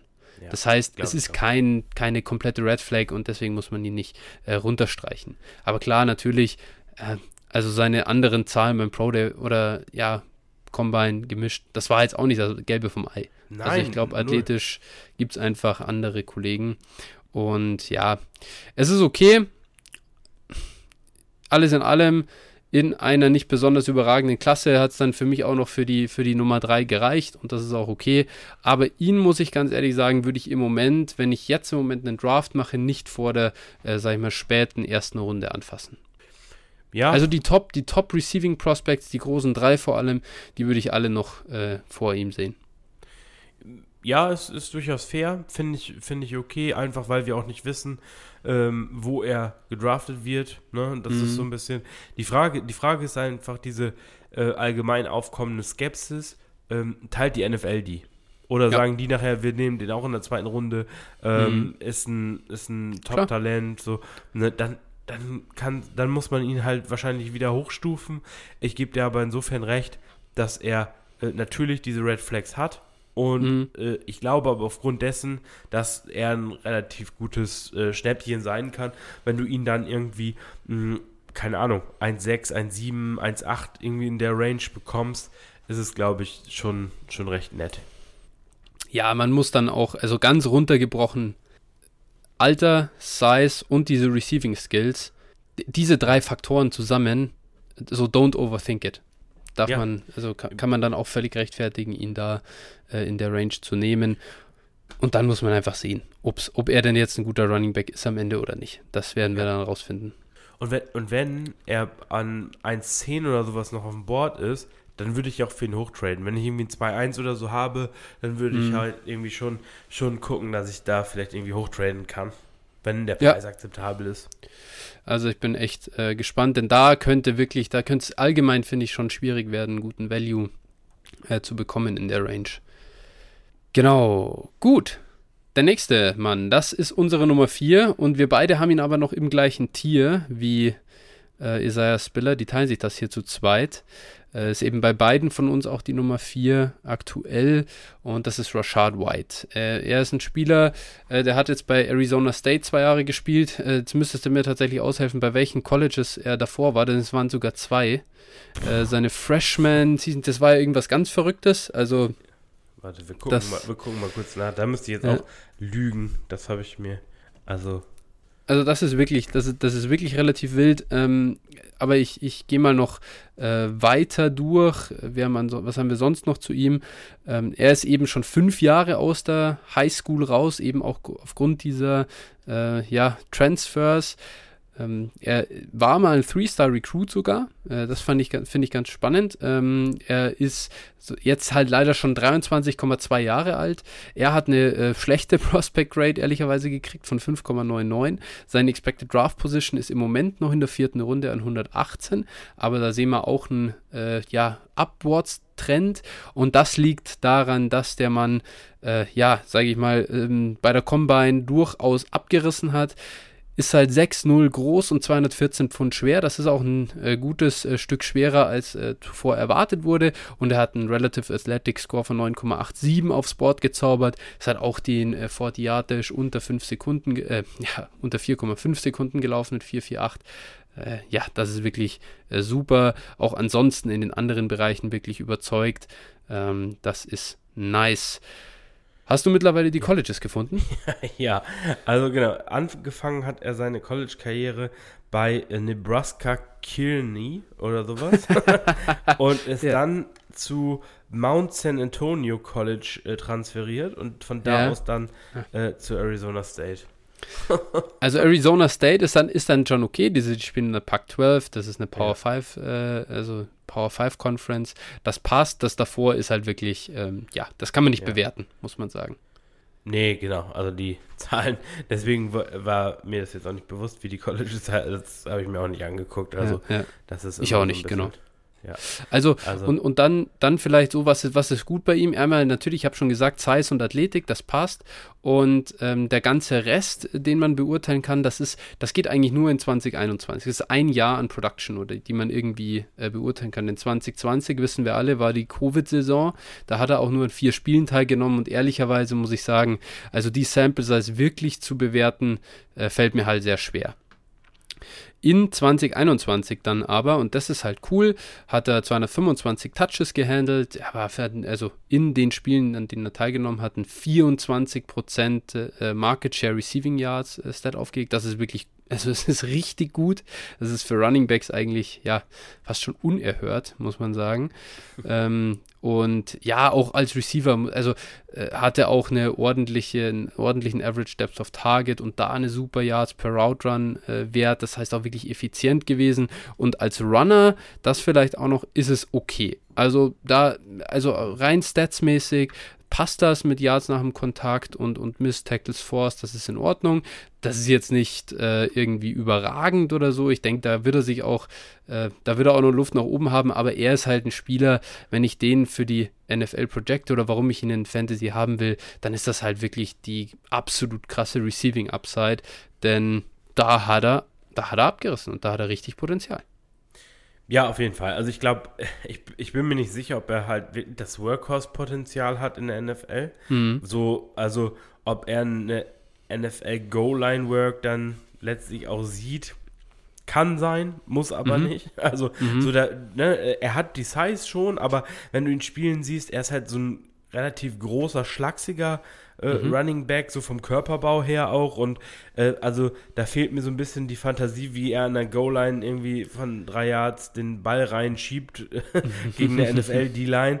So, ja, das ist, das ist so ein bisschen, mhm. das ist so ein bisschen, was mir bei ihm fehlt, aber ich gebe natürlich völlig recht, so dieses Receiving Upside wird schon spannend und wenn der praktisch so eine Alvin Kamara Rolle hat mit einem mit einem Mark Ingram quasi als Hammer und ja. äh, also ne, Mark Ingram Typ und er ist ja. der Receiving Back, der vielleicht so mh, acht Rushes und, und sieben Targets pro Spiel kriegt oder sowas. So in so einer, hm. in so einer Rolle kann ich ihn mir halt schon sehr, sehr gut vorstellen. Und dann glaube ich auch, dass er einen guten Fantasy-Value, wie gesagt, Camara hat ja im Prinzip eine ähnliche Rolle immer gehabt, ne? Also ja, vielleicht ja. ein bisschen mehr Touches, aber eine ähnliche Rolle immer gehabt. Und da sehe ich ihn auch und äh, ja, ich, ich glaube, er ist auf jeden Fall ein Top 2 Receiving Back in dieser Klasse auf jeden Fall. Ja, ja. Ja, und er hat halt schon das Upside dadurch, dass er sehr schnell ist äh, ja. und, und halt auch eine Size hat, dann kann er sich als Runner, glaube ich, schon entwickeln. Und wenn er wirklich, also ich habe das jetzt mit diesem, diesem Schlagsig und er läuft so ein bisschen, äh, er läuft auch so groß wohl. Ja. Also das habe ich jetzt schon oft gehört. Und ich finde halt, dass die Stats aussehen, als wäre es zumindest in Ordnung. Zumindest klar, das ist Pac-12-Niveau, ist, ist, auch klar. Ähm, aber trotzdem, ich, ich hatte es schlechter erwartet, sagen wir es mal so. Ich hatte es schlechter ich, erwartet. Ich hatte, wie gesagt, wir haben, glaube ich, nach den Senior Bowl Measurements das mhm. erste Mal über ihn als Gewinner gesprochen. Und ja. im Endeffekt, man kann ja nun, also viel über ihn sagen, aber er hat ja im Prinzip den kompletten Pre-Draft-Prozess gewonnen. Und ja. wenn du jetzt mal Mocks, es gibt, ich zugegebenermaßen, es gibt immer wenig, die so in die Tiefe gehen. Also mm. mehr als zwei Runden Mock zu finden, ist immer schon schwierig. Aber ja. ich habe ihn in zwei Mocks gesehen, dass er in der dritten Runde geht.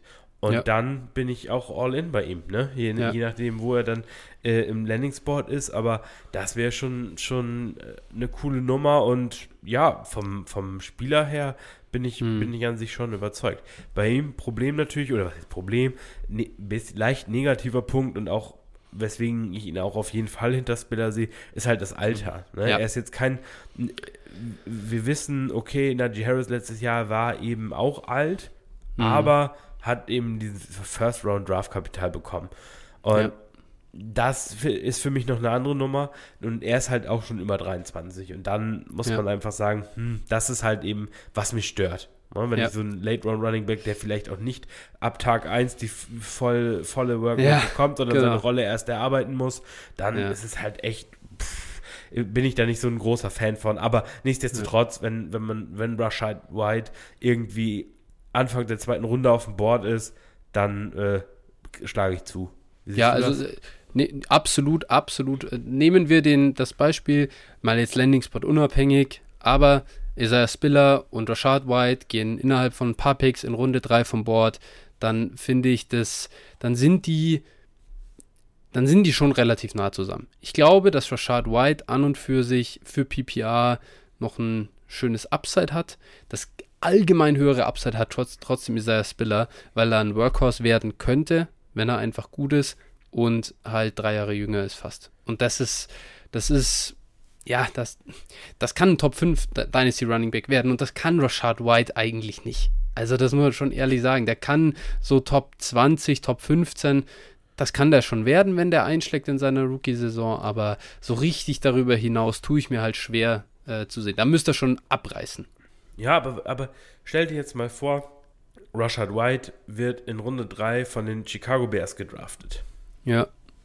So, ähm, die allgemein wen relativ wenig Waffen haben. Die haben ihren mhm. Receiving Back oder vermeintlichen Receiving Back Tariq Cohen haben sie entlassen mhm. und äh, ja, wollen ihn jetzt praktisch so ein bisschen als Receiving Weapon und äh, Third Down Back einbinden. Vielleicht ist nächstes mhm. Jahr noch Montgomery weg, wer weiß. Ja. Ne? Also fände ich schon, schon spannend und ich glaube, also ja. dann wäre eben dieser, dieser Draft-Spot und wie gesagt, Anfang der zweiten Runde, da reden wir jetzt auch nicht mehr über massives nee, nee, Rookie-Pack-Draft-Kapital. Äh, ja. Ne? Und das ja. würde ich halt immer investieren, denke ich.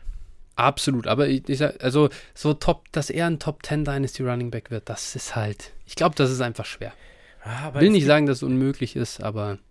Es gibt, ist, die Sache ist eben die, es gibt aktuell äh, so richtiges, so, so, ein Vakuum einfach, ne? Also es ja. gibt viele ältere gute Backs äh, und ja. wenig, wenig gute, junge, schlechte Backs. Und deswegen sehe ich schon diese Chance einfach als gegeben und also mhm. Top, Top 12 Upside so, so Running Back 10 bis 12 würde ich ihm mhm. schon zutrauen, wenn es gut läuft.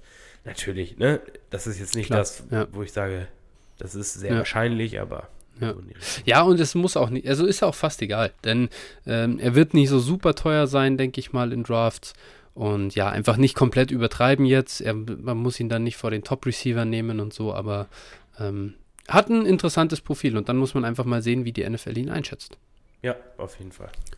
Gut, so, das war jetzt tatsächlich mal unsere Nummer 4. Jetzt ist das zweite, äh, das äh, dritte Tier zu. Und ab jetzt beginnt schon fast unsere Speedround. Haben wir vorher ja. äh, schon ein bisschen gescherzt, aber äh, tatsächlich ähm, ist das auch so. Also jetzt kommen wirklich Running Backs, ähm, ja, die mögen wir beide nicht mehr so wahnsinnig gerne. Äh, und, und da, da gibt es jetzt ein paar halt, die schätzen wir ein bisschen höher ein, ein paar ein bisschen niedriger, aber überzeugt sind wir ab jetzt eigentlich von keinem mehr, oder? Kann, kann man das so zusammenfassen? Das kann man so zusammenfassen. Äh, ja. Absolut. Also, ähm, ja, da jetzt kommen, kommen wir wirklich in eine Range, wo äh, wirklich viel von, von Landing-Spot und Draft-Kapital abhängig ist am mhm. Ende. Also das kann sich für mich auch noch komplett ändern, so nach dem Draft. Ja, also da bin ich jetzt ja. echt so komplett. Diese Top 4, da denke ich schon, dass man da relativ positiv drauf blicken wird, aber danach, glaube ich, wird es all over the place sein, weil ja. ja. Schauen wir mal. Also, was ich dir heute, was ich dir heute schon sagen kann, niemanden davon äh, ziehe ich höher als wahrscheinlich, also ziehe ich höher als 2,6, 2,7. Egal was passiert. Mm. Also es wird ja keiner jetzt Top 10 gehen. Ich meine, also jetzt mal solche unrealistischen äh, Spinnereien nein, außen vor nein, genommen, nein, aber jetzt hat einer bekommt ein Drittrunden-Draft-Kapital bei den Atlanta Falcons. Es juckt mich nicht. Ja. Es nee, ich, also ich will es, ich sag niemals nie, sagt man ja, ne? Mal gucken, was auch mit den ganzen Receivern passiert, die so in diesem Tier äh, gehen. Also ja. ich, ich glaube, also schwierig wird es für mich so 2, 3, 2, 4, also so in die Range und darüber hinaus zu kommen für einen der mhm. Spieler. Also da einfach nochmal zurückblicken. Trey Sermon, Michael Carter, das waren so Spieler, die hat man dann ja. hochgenommen wegen Landing Spot und so. Und ich habe mir dieses Jahr geschworen, ich mach's nicht. Ich, ich, ich tapp nicht rein in die Falle, äh, nur in den Landing-Spot quasi rein zu draften, sondern ich vergesse nicht, dass ich die Jungs vom Talent her für begrenzt gehalten habe vorher. Mhm. Aber jetzt mal ander, andersrum gefragt, wie groß, also wenn du jetzt zwei Early Seconds gehabt hättest im letzten Jahr ja. und ja. hättest die beiden genommen. Ja. So, dann hättest du halt den äh, kompletten Miss Trey Sermon gehabt, ja. für, den, für den du vielleicht noch irgendwo einen Viertrunden-Pick bekommen ja. hast, jetzt, ne, hast den weggetradet und hast für Michael Carter einen First-Rounder bekommen. Ja, so, vielleicht. Wie bestimmt. zufrieden ja. wärst du mit dem Outcome, also aus Value-Sicht, äh, vom, vom, äh, von den Prospects her, gebe ich dir ja völlig recht, da war, war es halt scheiße, die zu nehmen, man, mhm. aber auch ganz ehrlich, wen gab es in der Range? Ne? Ja, Elijah Moore. Also Elijah ich, Moore, ich, ja. ich, ich, vergleiche das nein, ich vergleiche das wirklich mit, mit Receivern, die ich vorm Draft einfach lieber mochte, mhm. als einen Trey Sermon oder Michael Carter. Und dann nur aufgrund, dann bin ich nur aufgrund des, des Draft-Kapitals vielleicht, ich bin ja nicht mal komplett umgefallen oder habe die jetzt dauernd über Elijah Moore genommen, aber im, im Zweifel werde ich dieses Jahr schon dabei bleiben, wenn jemand wie ein Sky Moore, den ich halt sehr, sehr gern mag, wenn der Second Round Draft Kapital bekommt. Und auf der anderen Seite ein, ein und das ist jetzt mein Nummer 5 Back, zu dem kommen wir dann gleich, yeah. äh, Brian Robinson, den ich noch am liebsten habe von all denen. Der geht zweite Runde oder ja, Ende zweite Runde nach Buffalo oder in der dritten Runde nach Buffalo. Ich werde nicht Brian Robinson über Sky Moore draften. Ich mache es nicht mehr. Ich, ja. ich, ich ja. weigere mich. es ist ja, ist schwierig, ist schwierig. Kann ich, ja. Kann ich noch nicht sagen. Muss ich, muss ich sehen. Ja. Genau, also das aber nur, ich wollte aber trotzdem mal so Richtung Strategie gehen, wie geht man jetzt halt mit so äh, Running Backs um oder generell. Ich möchte, dass das, oder das ist jetzt meine These quasi, ich will Running Backs, ich will erstmal äh, generell im Rookie Draft quasi, natürlich will ich lieber Valuable Positions, äh, ja, draften. Klar, will ich einen, in, in Superflex einen Quarterback haben oder eben Running Backs, die Championships gewinnen. Wir wissen das alles. Ähm, aber ich will auch gute, talentierte Spieler draften. Und äh, ich möchte meine Misses, sage ich mal, schon reduzieren am liebsten. Weil was dann am Ende müsste dann nicht, ja, ich mache ja das alles, äh, weil ich hoffe, dass ich dadurch meine Misses reduzieren kann. Ähm, und äh, diese, und jetzt sagen wir diese Running Backs trotzdem, ab Runde 3, ich habe nochmal geguckt, in, in die letzten zwei, äh, ja, in sämtliche Rookie-Drafts, so in, in sämtlichen Ligen, die letzten zwei Jahre. Was waren die Spieler, die ich, wo, wo ich mir dachte, scheiße, hätte letztes Jahr mal zugegriffen? Ramondre Stevenson, Khalil Herbert, Elijah Mitchell, das waren die Dritt-, Viert-, Fünft-Runden-Picks, die man haben wollte. Die ganzen, komm, hör mir auf mit diesen ganzen Amari Rogers, Anthony Schwartzes, die wir dann gedraftet haben, weil in Cleveland gibt es keinen Receiver und in Green Bay gibt es ja keinen Receiver ich bin fertig damit. Ich, ich mache das nicht mehr. Ich drafte keine scheiß Receiver, die in gute Landing-Spots am zweiten Tag kommen. Das mache ich nicht mehr in Runde 3. Die haben keine Upside. Jedes Jahr wieder. Der 2020er Draft, was man da alles für eine Scheiße gedraftet hat in, in Runde 3. Das ist so useless und hat Antonio Gibson liegen gelassen oder äh, dann gab es da noch einen James Robinson, den hat man liegen gelassen. Also einfach Spieler, die noch Running Backs haben die Chance, wenn sie mal ein bisschen Workload bekommen, dass sie halt im Value deutlich steigen können. Und so schlechte Receiver zu draften, ich, nee. Deswegen, also die ganzen Running Backs, die wir jetzt besprechen, die, die ich noch ein bisschen mag, die hole ich mir alle in Runde 3, 4 und 5. Ja, ich glaube, da gibt es aber auch dieses Jahr ein paar spannende. Also, wenn ich nicht zu viel Kapital investieren muss, glaube ich auch, dass ich da so mit ein paar, äh, da auch eine Tonne an Shares rauskommen aus dem ganzen ja. Draft. Glaube ich auch. Ja. Okay, aber du deswegen draftest weiter Receiver. De deswegen erzählen wir euch äh, hier natürlich auch nur die, die wir äh, insgeheim nicht mögen. ja, ist ja klar. Nein, Spaß beiseite. Ja. Ähm, aber aber genau. wie, siehst, wie, wie, siehst du das? Sag mir, sag mir nur ganz kurz, draftest du weiter Receiver in Runde 3, 4 und so weiter? Oder würdest du es so kategorisch ausschließen wie ich? Da ist schon was dran an deinem, an deinem Prozess, ne, was das angeht. Also, äh, da ist schon viel Scheiße, die wir da gedraftet haben. Und wo du jetzt schon an dem, wo du jetzt schon drüber nachdenkst, okay, wenn ich jetzt in der Liga viele Picks habe, ähm, habe ich die Karte. Schaff das ne? nochmal, ja. Schaff ja, das nochmal um die Karte rum. Und es sind ja sogar, es sind ja sogar die, die äh, Late Seconds teilweise gewesen. Ne? Ja, das Diami Brown. So ja, ja, ja. Das ist echt und, und wenn, wenn ich dann in manchen Ligen denke, oh, die haben Brown gedraftet und keine Ahnung, Fryer Muse vielleicht auf dem Board gewesen oder so, ja. na, das ärgert schon. Na, ja. Also, ja. Nee, da kann, da kann ich dir schon, schon beipflichten, so, ähm, da vielleicht dann lieber den Shot auf den Running Back nehmen. Genau. Okay, gut, aber jetzt hat's. Gehen wir wirklich rein in unsere äh, sag ich mal, Speedrunde. Und wir fangen mit unserer Konsensus Nummer 5 an, äh, der angesprochene Brian Robinson. Alabama Back, äh, fünf Jahre schon aus der High School raus.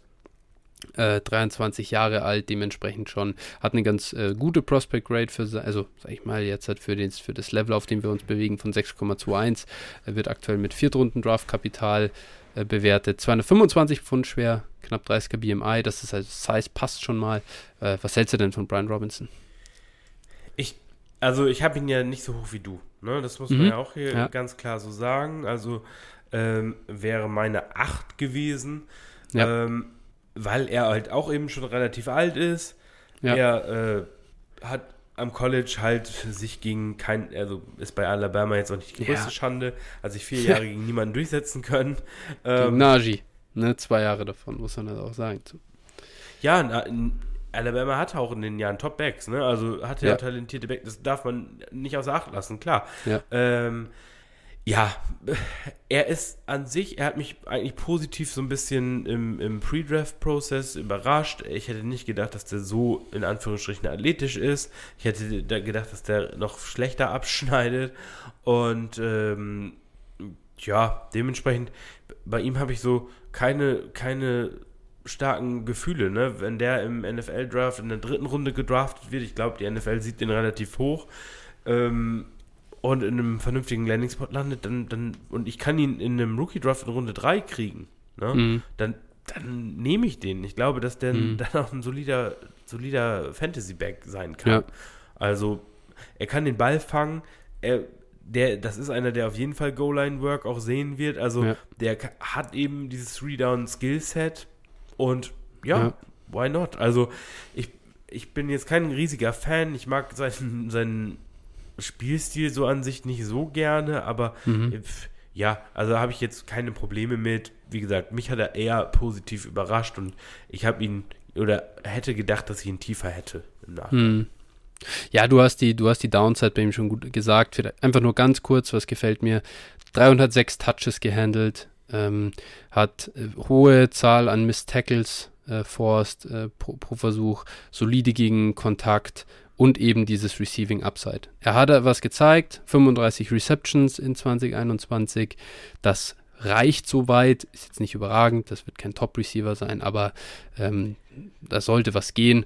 Und ja, in einer sehr, sehr, also wirklich jetzt dünnen Klasse, der gefällt mir niemand mehr so richtig gut, reicht es dann für mich, denn das ist jemand, den draft ich wirklich einfach nur mit dem Gedanken, der kommt in eine Rolle, kriegt dann mal ein bisschen Work und glaube ich, sollte in der NFL relativ schnell gut aussehen und dann wäre der Plan, den sofort wieder für einen Second Rounder zu verkaufen.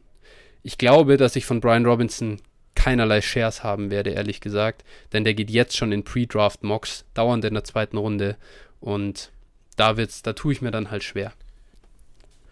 Ja, ja, wie gesagt, das ist, das ist dann eine Frage des Preises, sehe ich auch so. Ja. Ähm, wenn ich für ihn Mitte, zweite Runde eben genau dieses äh, Sermon-Ding oder sowas bezahlen muss, puh, ja. ne? Ja, aber damit, das, das, das ist, ich habe es ja schon vor oh, einigen Monaten gesagt, Brian Robinson wird die Trey Sermon-Falle äh, dieses Jahr. Ja. Das möchte ich wieder ein bisschen zurücknehmen. Ich finde sein Profil ein bisschen doch spannender, als ich damals dachte, aber trotzdem, ähm, glaube ich, sollten es nicht übertreiben. Nee, ich, ich glaube einfach, dass er so der, der Innenbegriff von solide ist. Mhm. Also, ja, das ja, ist auch so. Komplett. Also, du, komplett. du kannst ihn bei Alabama reinstellen, äh, da, bringt, da liefert er dir auch, wenn er den Ball kriegt. Aber wenn jemand Talentierteres kommt, dann setzt ihn halt auch wieder auf die Bank. Und so, ja, so, kann, so sehe ich, das ist auch seine Rolle in der NFL. Ich glaube, das wird so einer sein, der kann mal starten, aber dann, wenn ja. das Team dann denkt, so, oh, jetzt brauchen wir auch mal ein Upgrade, dann sagen sie voll. auch nicht, oh, jetzt müssen wir Brian Robinson ja. muss aber hier gefeatured werden, weil der so gut nee. ist. Nee. Das ist so, nee. das ist so, glaube ich, das Ding und pff, er hat ja auch seinen Wert, ne? Also. Voll, voll. Ja. Ich glaube halt, ich könnte mir so, aber das, also ist Ramondre Stevenson da so großartig anders zum Beispiel? Und der, der wirklich äh, jetzt doch gut was äh, gezeigt in der NFL und ja, ja. Also, der, gut, ja. der war ein bisschen jünger und glaube ich ein bisschen besserer Passcatcher an sich. Ne? Ja. Aber, ja, und auch schon, glaube ich, ein bisschen besserer Running Back. Ja. Aber ja. Ja. Genau, okay. Nee, Gut. So, ja. Keine mhm. Ahnung, wenn der jetzt bei den Chargers auf einmal die First Down Rolle bekommt oder sowas. Ja, voll. Bin ich sowas, voll dabei, ne? ne? Das ist ja, super. Ja. Aber wie gesagt, da, also bei Brian Robertson, ich hoffe auf einen scheiß Landing Spot. Das ist dann, dann kriege ich ihn. äh, der, das muss der, der, der Handcuff zu Jonathan Taylor werden. Dann äh, bin ich dabei, weißt du? Und dann, dann draft ich den halt Ende Runde 3 und sage, ja gut, wenn Jonathan Taylor down geht für ein paar Wochen, dann kann ich ihn halt verkaufen. So, das, das, das wäre die Rolle, äh, dann, dann sehe ich ihn bei mir im Team. Ja. Gut. Gut. Aber lass uns weitermachen mit dem nächsten. Die Nummer 6 bei uns, äh, ich weiß gar nicht, was ist er bei dir dann eigentlich gewesen? Damian Pierce, Running Back von Florida. Bei dir ist es die 7. Äh, dann müsste ja. bei mir die 8 gewesen sein, nach Adam Riese. Und äh, ja, Florida SEC ähm, Erfahrung gesammelt. Äh, er ist ein Senior, 23,1 Jahre alt auch schon, immerhin auch noch eine Prospect Grade von 6,2 bekommen. Ähm, 5'10, 218 Pfund schwer, äh, 31er BMI, heißt passt also. Äh, sein Speed ist auch okay, ist unter einer 4,6 gelaufen, Speedscore von 98, das ist völlig in Ordnung. Und ja, ähm, warum ist er denn bei dir die 7, Phil? Ja, also wie gesagt, das Profil an sich, also was Heiß und Speed angeht und Athletik angeht, sieht echt ganz solide aus. Mhm. Und ähm, ja, ich habe ich hab dir ja irgendwie äh, die Tage geschickt, äh, der hat mich total an Rashad Penny erinnert. Ne? Also ja. so vom Laufstil her und so. Und auch wenn man sich so ein bisschen ein paar Sachen anguckt, da ist ein bisschen Ähnlichkeit, war einfach vorhanden. Und äh, ja, der, der äh, kann den Ball fangen. Ähm, war laut PFF auch der Nummer 1 gegradete Running Back, interessanterweise. Also uh. ich glaube, was die, die Rushing Grade auf jeden Fall angeht. Ah ja, stimmt, 93,5 im letzten Jahr, ja. Ja, so, ne? Also das fand ich alles ganz mhm. spannend. Fragezeichen haben sich dann bei mir aufgetan. Warum hat der nur so wenig Workload gesehen? Ja. Ne? Das ist ja. halt, Florida hatte halt irgendwie schon immer so ein crowded Backfield, die hatten viel Talent, aus denen allen nichts wurde. Ja. Und äh, ja, der hat maximal halt so um die 100 Rushes gesehen, plus dann so um die 20 Receptions, ne, oder um, um die, ja genau, ja. um die 20, 20 Receptions, also 120 Touches. Ist jetzt nicht, ja. ist jetzt nicht eine Workload, wie wir gerade eben gehört haben, ne? Keine Breeze Hall Workload oder ähnliches. ja. Es ist, es ist Potenzial da. Ob der es nachher dann über, über eine Backup-Rolle hinaus schafft, schauen wir mal. Ja, ich glaube, das ist genau der Punkt. Nur 123 Touches als Maximum. Das ist eine, also maximale Red Flag einfach. Aber ich kann dir auch sagen, warum er so hoch gegradet war, glaube ich. Der hat nämlich 0,4 äh, äh, Miss Tackles Force pro Attempt geschafft. Das heißt, äh, sag ich mal, grob überschlagen, bei, bei fünf Runs äh, lässt er zwei Verteidiger aussteigen und das ist extrem hoch. Also, und das ist gerade extrem hoch für einen Running Back, der auch gegen diese Competition spielt und ähm, so wie er eben nur in Anführungsstrichen knapp sechs Yards per Carry erläuft. Also, das ist ein absolut, äh, darin ist er einfach unfassbar gut und dazu, das ist eben auch sehr spannend, 1,8 äh, Yards per Route Run mit einem A-Dot von fast drei Yards. Also er hat, zeigt halt auch als Receiver, dass er da, finde ich, Upside hat.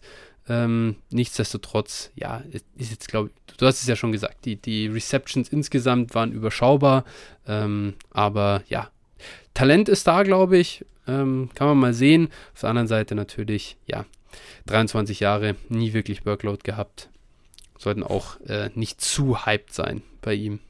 Nee, genau. Ist ja eben genau das, was wir gesagt haben. Wir ja. sind jetzt dann ne, nach diesem Top 4, da fällt es schon deutlich ab. Ne? ja. also ich so sagen. Vielleicht generell, wir sind hier bei niemandem mehr leidenschaftlich dabei. Den muss ich ah. kriegen im Rookie Draft. Oder? Ah, ah? wart's ab, wart's Warten mal ab. Ja gut, der eine Mann, oh ja, der eine Mann, der wird ja hier eh zu großen Kontroversen führen. Aber zu dem kommen wir noch nicht, denn wir haben davor noch einen Running Back dazwischen. Äh, Kevin Harris, unsere Nummer 7. Äh, der Mann ist meine Nummer 6 und äh, deine Nummer? Elf. Elf. Elf, elf. Also ja. hier gehen wir jetzt das erste Mal äh, wirklich weiter auseinander, aber das war, also da ist das Ende der Fahnenstange noch nicht erreicht. Ähm, Kevin Harris war bei South Carolina, auch die Teil der SEC. Er ist ein Junior, also ein Early Declare, ähm, 21,4 Jahre 5, 10 groß, 221 Pfund schwer. Size Box ist gecheckt.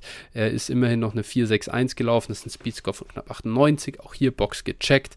Ähm, und ja, was gefällt mir an ihm? Er hat noch dazu auch einen Burst Score von fast, äh, ja, also im 90. Perzentil. Das heißt, äh, ja, Explosivität sollte da sein bei ihm.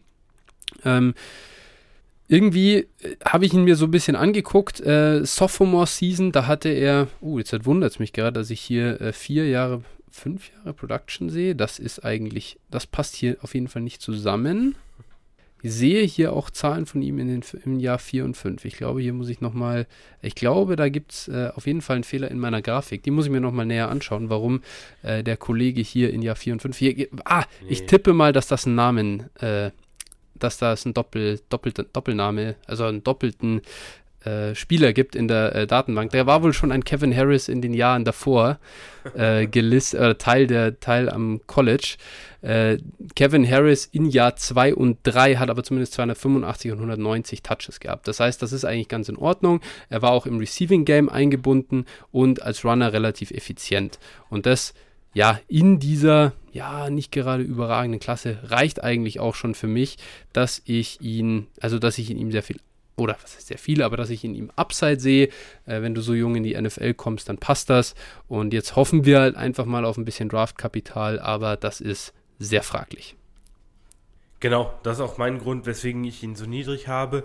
Kevin Harris war ja ein vielversprechender Spieler. Also den hatten viele auch äh, in der Klasse haben den unter den Top 3 Running Backs gesehen. Also äh, vor seiner Verletzung. Der hat sich mhm. ja den, der hat sich den Rücken irgendwie gebrochen oder sowas, uh. was man liest. Also das war, muss wohl relativ übel gewesen sein. Mhm. mhm. Und äh, ne, deswegen glaube ich auch nur diese überschaubare Leistung im, im letzten Jahr. Ja, ja. Und das wird ihn, glaube ich, so ein bisschen äh, Kapital gekostet haben oder mhm. eine Menge Kapital, Draftkapital auch gekostet haben. Mhm. Ähm, ansonsten hätte ich den auch höher. Also ich mochte ja. den auch und, und hatte den auch für unsere Devi-Ligen und so auf dem Zettel immer. Mhm. Aber mhm. ich glaube einfach, dass der spät, spät, spät geht. Und wenn ja. der, wenn der gutes Draftkapital bekommt, dann bin ich bei ihm auch all in, bin auch bereit, ja. ihn durchaus hochzuschieben. Aber das sehe ich nicht und er, ist, er an sich ist er aber ein, ein guter All-Around-Back. Ne? Also der kann eigentlich alles und ähm, von daher, ja, ich bin, ja, wichtiger, ich bin gespannt bei ihm.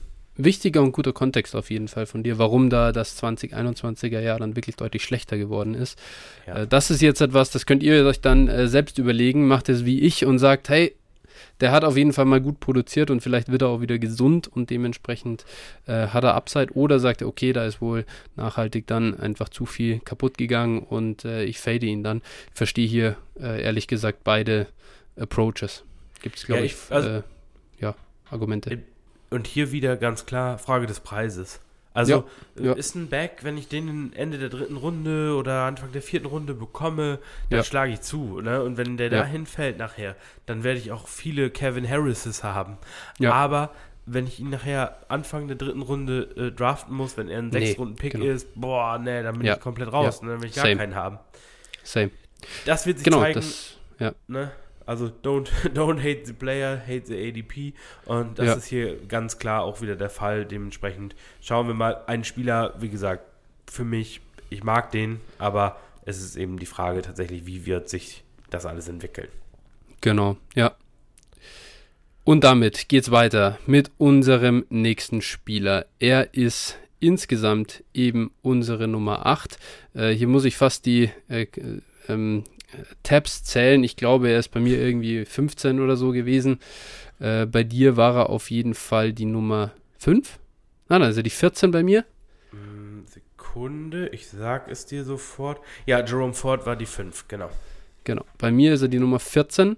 Äh, Cincinnati Running Back, die äh, Kollegen kennt ihr vielleicht, äh, weil sie es letztes Jahr eben in die Top 4 äh, geschafft haben. Das heißt, ins College, äh, in die College Football Playoffs geschafft haben. Ja, da sind sie dann von Alabama überfahren worden, aber gut, das war auch irgendwo zu erwarten. Die sind eben Teil der AAC, die sind keine Power 5 Conference und damit waren sie eben das erste äh, ja, G5-Team, ähm, die es ins College Football Playoff geschafft haben. Äh, Jerome Ford war da eben in 2021 ihr Running Back, er ist 22,5 Jahre alt ein äh, Senior und äh, ja, hat eine Prospect Rate von 5,95 erhalten, ähm, wird aktuell in der vierten Runde an 137 gehandelt. 5,11 groß, 210 Pfund schwer, ist eine 4,46 gelaufen. Speedscore passt mit 106,1. Und jetzt sag uns mal, Phil, warum bist du so ein großer Jerome Ford-Fan? Ja, ich sehe bei ihm halt eigentlich alles, was man für einen Workhorse braucht. Ähm, war ein Recruit von Alabama, äh, mhm. der dann transferiert ist, weil der sich nicht vier Jahre hinter äh, Najee mhm. Harris und Co. Äh, auf die Bank setzen wollte und hat gesagt, okay, ich gehe zu Cincinnati, hat sich da noch ein Jahr das Backfield mit äh, Garrett Dokes, falls du dich erinnern mhm. kannst, ja, aus dem letzten Jahr Sleeper, ja. ähm, der das Backfield geteilt und äh, ja, ist dann letztes Jahr hatte Cincinnati ja eine sehr gute Saison und da ist er eben auch komplett ausgerastet und ja, er hat für mich die Size, die man braucht, also das Mindestmaß an Size. Er hat den Speed, ne, 4,46 ähm, erreicht im Combine und kann den Ball fangen, hat er jetzt auch gezeigt, über 20 Receptions in, in seinem letzten Jahr, mh, bei auch echt einer, bei einem soliden A-Dot. Ne? Also mhm. das muss man hier auch nochmal erwähnen. Ja, ja, fast drei. Mhm. Fast drei, genau, das ist für einen Running Back schon, schon eher außergewöhnlich, ne, der Wert. Ja. Ja, und dementsprechend fand ich eigentlich, dass dass es ein guter Back ist. Und, und wie gesagt, das reicht mir hier für, für in dieser Klasse dann, ihn auf die 5 zu setzen.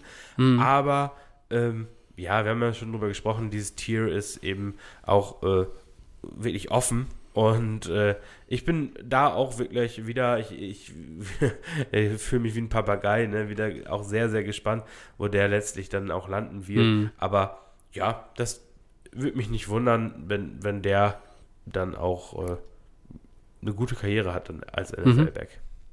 Ja, ich bin da sehr gespannt. Ähm, ich persönlich habe ihn deutlich runtergegradet aus äh, ja, einem einfachen Grund. Ich glaube, dass er ein, dass er einfach kein guter Running Back ist, ehrlich gesagt. Also, äh, wenn ich anschaue, Yards after Contact echt nicht gut für das, ähm, also hat er nicht gut performt, äh, verglichen mit seinen Yards per Carry. Äh, sein, du hast schon den guten A-Dot angesprochen. Auf der anderen Seite steht dem entgegen dann ein dafür relativ schlechter Yards per Route Run Wert. Das heißt, weiß auch nicht, wie gut er wirklich als Receiver ist. Da habe ich Fragezeichen. Ähm, allgemein passt mir also so ein bisschen die, ja, wie soll ich sagen, der Fil die, die Film-Analytics passen hier für mich einfach nicht ganz. Ich äh, glaube, dass er einfach nicht so gut ist und vor allem adjuste ich das nochmal nach unten für das Level of Competition, gegen das er da gespielt hat, gegen das er das halt produziert hat. Denn was waren das für äh, Mannschaften, gegen die er da gespielt hat? Das war jetzt nicht, äh, es war ja nicht nur Alabama und Notre Dame dieses Jahr. Äh, dagegen, dazwischen drin war da ganz viel Mist auch, gegen das er gespielt hat. Und da würde ich mir halt mehr Dominanz erwarten eigentlich oder ja, eine höhere, also einfach eine bessere Performance. Und deswegen hat er es bei mir leider nur auf die 14 geschafft. Auch wenn ich das komplett sehe von dir. Also Size passt erstmal, Receiving Upside ist da. Ähm, auch hier, wenn der in der vierten Runde geht, dann glaube ich, dass er für mich out of reach sein wird, eben äh, in Sachen ADP. Aber an und für sich, wenn ich ihn dann Ende von Runde 3 bekomme, bin ich auch wieder voll dabei. Ja, also wie gesagt, der geht, der geht, äh, was ich so in Mocks gesehen habe, eigentlich ähm, auch, also in, in Rookie Draft Mocks so in der dritten Runde. Mhm. Und ich glaube, dafür hat er eben genügend Upside. Ne? Ich mag den halt zu dem Preis auch. Ja, ich, ja. ich weiß nicht, ob ich den noch in der zweiten Runde würde ich ihn wahrscheinlich eher nicht nehmen, je nachdem. Aber ne, ich kann das schon verstehen und dementsprechend, äh, ja, ich mag ihn. Gut. Ja. Next one. Die Nummer 9. Äh, das ist Samir White. Und äh, bei dem Kollegen, äh, jetzt muss ich hier erstmal wieder mein äh, richtiges äh, Blatt finden, glaube ich. Da bist, bist du hier auch nochmal ein bisschen höher als ich. Mm, ich habe ihn auf der 9. Du hast ihn auf der 9, ja, ich habe ihn eben auf der 11. Preisin und so, oder muss ich anfangen?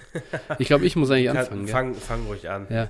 Äh, äh, Running Back von Georgia, also auch SEC gespielt, ähm, ist ein äh, Senior, war mal ein Five-Star-Recruit äh, hin zu Georgia. Nummer 1 Recruit. Nummer 1 Recruit. Hi, ja, nee, also oder? was. Dritter? Aber Top Recruit auf jeden ja, gut, Fall. Also auf jeden Fall ein Five-Star, das ist passiert nicht allzu oft und der ging sicher auch sehr früh damals in äh, Devi Drafts. Äh, hat eine Prospect Grade immerhin noch von 6,25 erhalten. Wird aktuell in der dritten Runde, Ende der dritten Runde an 92 äh, gehandelt. Ähm, 6-0 groß, 214 Pfund schwer, also äh, Size ist in Ordnung, er ist eine 4-4 gelaufen. Das heißt, äh, der Speedscore ist wirklich Elite 95. Perzentil. Das passt erstmal alles. Deswegen, also muss man sagen, so Level of Competition, Pro, also irgendwie so äh, die Peripherals, Size, Speedscore und so weiter, das ist alles da. Ich finde, positiv bei ihm ist auch, ich glaube, er ist halt auch ein bisschen unterschätzt als, als, als Runner. Also ähm, auch da sehen die Zahlen ähm, oder äh, underlying äh, Zahlen auch wirklich ganz gut aus. Ähm, das Problem bei ihm ist halt wirklich irgendwo, ja, Receiving. Äh, der hat ja gar nichts gemacht. Ne? Ähm, insgesamt in seiner College-Karriere irgendwie 17 Receptions. Äh, das ist ein Problem und dazu auch noch Workload. Also bei Georgia hat er sich halt überhaupt nicht durchsetzen können. Da gibt's ja, sprechen wir gleich noch über einen weiteren Running Back, der von da kommt. Und äh, das Maximum, was er mal geschafft hat, waren halt 169 Touches. Ähm, jetzt müsstest du mir tatsächlich helfen, das weiß ich gar nicht. Warum hat er in seinem ersten Jahr gar nicht gespielt? Das war, war er geredshirtet oder also hat er sich verletzt oder woran lag das? Ja, Kreuz, ah, Kreuzbandriss, ah, ja. ich. Samir White hat ja schon zwei Kreuzbandrisse erlitten. Jo, genau. Das ist ein weiterer Grund, jetzt kann ich mich erinnern, warum ich ihn auch äh, ja nochmal runtergegradet habe. Zwei Kreuzbandrisse, das gefällt mir natürlich wirklich nicht gut. Auch wenn das fast die Frank Gore Trajectory jetzt ist, deswegen. ähm, aber ja, das ist halt echt die absolute Ausnahme daraus, also ja, ich bin hin und her gerissen bei Samir White. Ähm, insgesamt habe ich ihn dann auf der 11 gerankt, aber auch hier, ich habe jetzt keine ähm, großartigen Gefühle bei dem äh, Kollegen, außer dass ich ihm sehr gönnen würde, äh, dass es sich nochmal durchsetzt, denn nach zwei Kreuzbandrissen zurückzukommen, wäre auf jeden Fall eine geile Geschichte. Ja, also Sp Spitzname Zeus, ne? äh, ja, war halt ein Riesentalent. Wie gesagt, ich setze mhm. hier auch voll auf Talent und ich deine Punkte. Äh, ich kann auch jeder, jeder, der mir sagt, boah, bei dem habe ich echt Angst, da will ich kein Draft-Kapital verschwenden, verstehe ich voll. Mhm. Äh, wie gesagt, aber Five-Star-Recruit ähm, hatte halt Pech, ne? hat sich zwei, wie du schon gesagt hast, zweimal das Kreuzband gerissen und dann muss man halt eben wissen, Georgia ähm, splittet ihr Backfield immer. Ne? Also die, mhm. die geben keinem irgendwie eine, eine Monster-Workload und äh, der hat, also zu den Receptions nochmal, um das so ein bisschen zu erklären, vielleicht, ähm, 2019 hat ja auch noch äh, DeAndre Swift da gespielt. Ja. Ne, der auch sehr viel gesehen hat. Ja. Und dann eben die anderen beiden Jahre hat er da auch mit deutlich talentierteren Receivern zusammengespielt, weswegen er da eigentlich so gut wie gar nichts gesehen hat. Äh, Georgia auch durchaus Quarterback-mäßig da so ein bisschen ja, underwhelming gewesen. Mhm. Und äh, dementsprechend, das war halt irgendwie irgendwo komplett desaströs und da bin ich auch voll bei dir. Deswegen, die Receiving Ability ist einfach nicht zu bewerten. Für mich. Ich glaube, also, ja. ich, und da setze ich allgemein einfach drauf, dass der eine bessere NFL-Karriere haben wird, als er sie im College gehabt hat. Einfach aufgrund von Talent. Ja. Kann man einfach mal probieren, ne? Also auch ja. hier, wir sind dann, wir sind dann ja sehr dankbar für wenig und das sind erstmal die Size-Speed-Kombinationen und dass er wohl, also dass er am College schon gezeigt hat, dass er eigentlich ein ganz guter Running Back sein kann. Ähm, mehr, mehr darf man auch nicht verlangen an dem Punkt, wo wir jetzt angekommen sind. Und der nächste äh, der Kandidaten hier ist die Nummer 10, Hassan Haskins. Äh, den, der hat äh, sehr viel Aufmerksamkeit bekommen Oh, das, äh, das war das äh, Spiel Michigan gegen Ohio, Ohio State, State. Derby, ja, ja. Äh, Derby und zwar Woche, boah, das war irgendwie zwölf, keine Ahnung. Ja, also relativ ja. gegen Ende der College-Saison hat er da irgendwie 160 äh, Rushing Yards äh, plus aufgelegt und äh, fünf Touchdowns, vor allem fünf Rushing Touchdowns. Das hat ihn, glaube ich, die Devi und Rookie Draft Boards hochgeschossen. Diese Performance. Auf einmal war er, äh, ja, mit nationaler Bekanntheit und Aufmerksamkeit unterwegs. Eben, wie gesagt, Michigan in Michigan gespielt, ist ein Senior, war mal ein Three-Star-Recruit, 22,3 Jahre alt, bekommt nur eine Prospect Rate von 5,88, aktuell Expected Draft Position von 186, also irgendwo ein, ein klarer Day-3-Pick, ist aber 6'2 groß und 228 Pfund schwer. Das heißt, size-mäßig ist das für uns in Ordnung. Getestet hat er leider nicht, äh, noch nicht, muss man sagen. Ich bin mir gar nicht sicher, ob er sogar noch testet beim Pro Day. Ja, Michigan hat, glaube ich, also habe ich noch nachgeguckt, auch in ja. Recherche, glaube ich, 18.04. oder so ist, ist ja. der Pro Day, also relativ mhm. spät. Also er, er ähm, wie sagt man, äh, Sorry, er hat gerade eine eine Knöchel. Äh, ja? David Ojabo hat sich doch, wobei hat der sich denn das Kreuzbein gerissen? Der war ja auch bei Michigan. Der hat auch irgendein Workout. Ja, das weiß ich nicht. Aber ich habe irgendwie gelesen, 18.04. Entschuldigung, dass ich dich unterbrochen ja, habe, aber. Alles gut. Also, er hat sich auf, oder er holt sich auf jeden Fall gerade von einer äh, Knöchelverletzung. Deswegen ist er bei der Combine nicht gelaufen und äh, potenziell könnte er noch laufen, dann beim Pro Day, eventuell, jetzt sehen wir mal. Ähm, aber vielleicht möchte er das auch gar nicht. Muss man dann sehen. Ähm, genau, äh, ja, Hassan Haskins, du hast ihn auf jeden Fall, glaube ich, ein äh, Stückchen weiter oben als ich. Er ist eben äh, bei uns die, die Nummer 10. Ich persönlich habe ihn nur auf der 15. Äh, bei dir ist er irgendwie auf der 7? 6. Auf 6 sogar, auf 6. Okay, ja gut. So, warum hast du denn Hassan Haskins auf der 6? We wegen der 5 Touchdown-Performance etwa? Ja, genau, nur deswegen. nee, ich glaube ich glaub einfach, dass er also wie gesagt, du hast, hast das gesagt, er bringt einfach dieses Size mit. Ich glaube, dass er einfach ein, äh, in dem Sinne ein guter Running Back ist mhm. und ähm, ja, hat auch eben die Rushing Performance gezeigt im letzten Jahr, als er bei Michigan, ja, trotz der beiden anderen talentierten Running Backs, Blake Corum und mhm. äh, Donovan Edwards ähm, gezeigt mhm. hat, dass er da wirklich der Leadback sein kann und äh, beziehungsweise fast schon das Workhorse. Äh, gut, das Problem natürlich für ihn war, äh, er hat halt kaum oder ja, für, für die Rolle kaum Receptions gesehen. Er hat trotzdem mhm. knapp 20 gehabt äh, und äh, die anderen beiden haben halt auch wirklich viel, viel Receiving Work gesehen, ähm, einfach um sie mit einzubinden, aber gerade wenn dann so Spiele waren, Corum war mal eine Zeit lang verletzt, dann hat er eben auch die, die Receptions gesehen und äh, hat das auch gut gemacht, also hat das durchaus solide gemacht und er erinnert mich halt einfach stark an Chris Carson und mhm. äh, so, also das ist so richtig der, der Vibe, den ich bei ihm bekomme. Und deshalb fand ich es insgesamt einfach, glaube ich schon, dass der Upside hat und, und ist für mich hier ein Spieler, den, den ich in der Klasse schon sehr, sehr gern mag. Und ist natürlich auch ein Stück weit irgendwo Projection, ne? Ganz klar. Mm. Ich würde bei ihm einfach nur gern mehr sehen, irgendwie entweder in Yards after Contact oder Miss Tackles. Wenn da eine, eines, ein Stat dabei wäre, der Elite ist oder so, oder zumindest gut ist, richtig gut ist, dann wäre ich bei ihm irgendwie deutlich weiter. Von dann hätte ich ihn, hätte ich gar keine Probleme, ihn auf die 5 zu setzen. Da er da jeweils nur so okayisch aussieht und ja, dann, dann ist es halt so Size und ja, fast 300 Touches in einem Jahr mal zu kriegen, das ist auf jeden Fall super. Also, das ist schon gut. Wie gesagt, aber gut. Mit, mit diesen anderen beiden Backs im, im Backfield, genau, ne, das ja. war schon, schon also ich verstehe es, ich, ich verstehe es. Also bei ihm, da könnte ich mich jetzt auch fast von dir äh, überzeugen lassen, ehrlicherweise äh, dass ich ihn da nochmal ein bisschen nach oben nehme. Ist echt ganz cool. Ähm, Gerade wenn du auch sagst, der gefällt dir auf Film sehr gut, dann ähm, bin ich da äh, durchaus gewillt, ihn auch nochmal ein bisschen äh, auf jeden Fall mal in das nächsthöhere Tier äh, reinzuranken.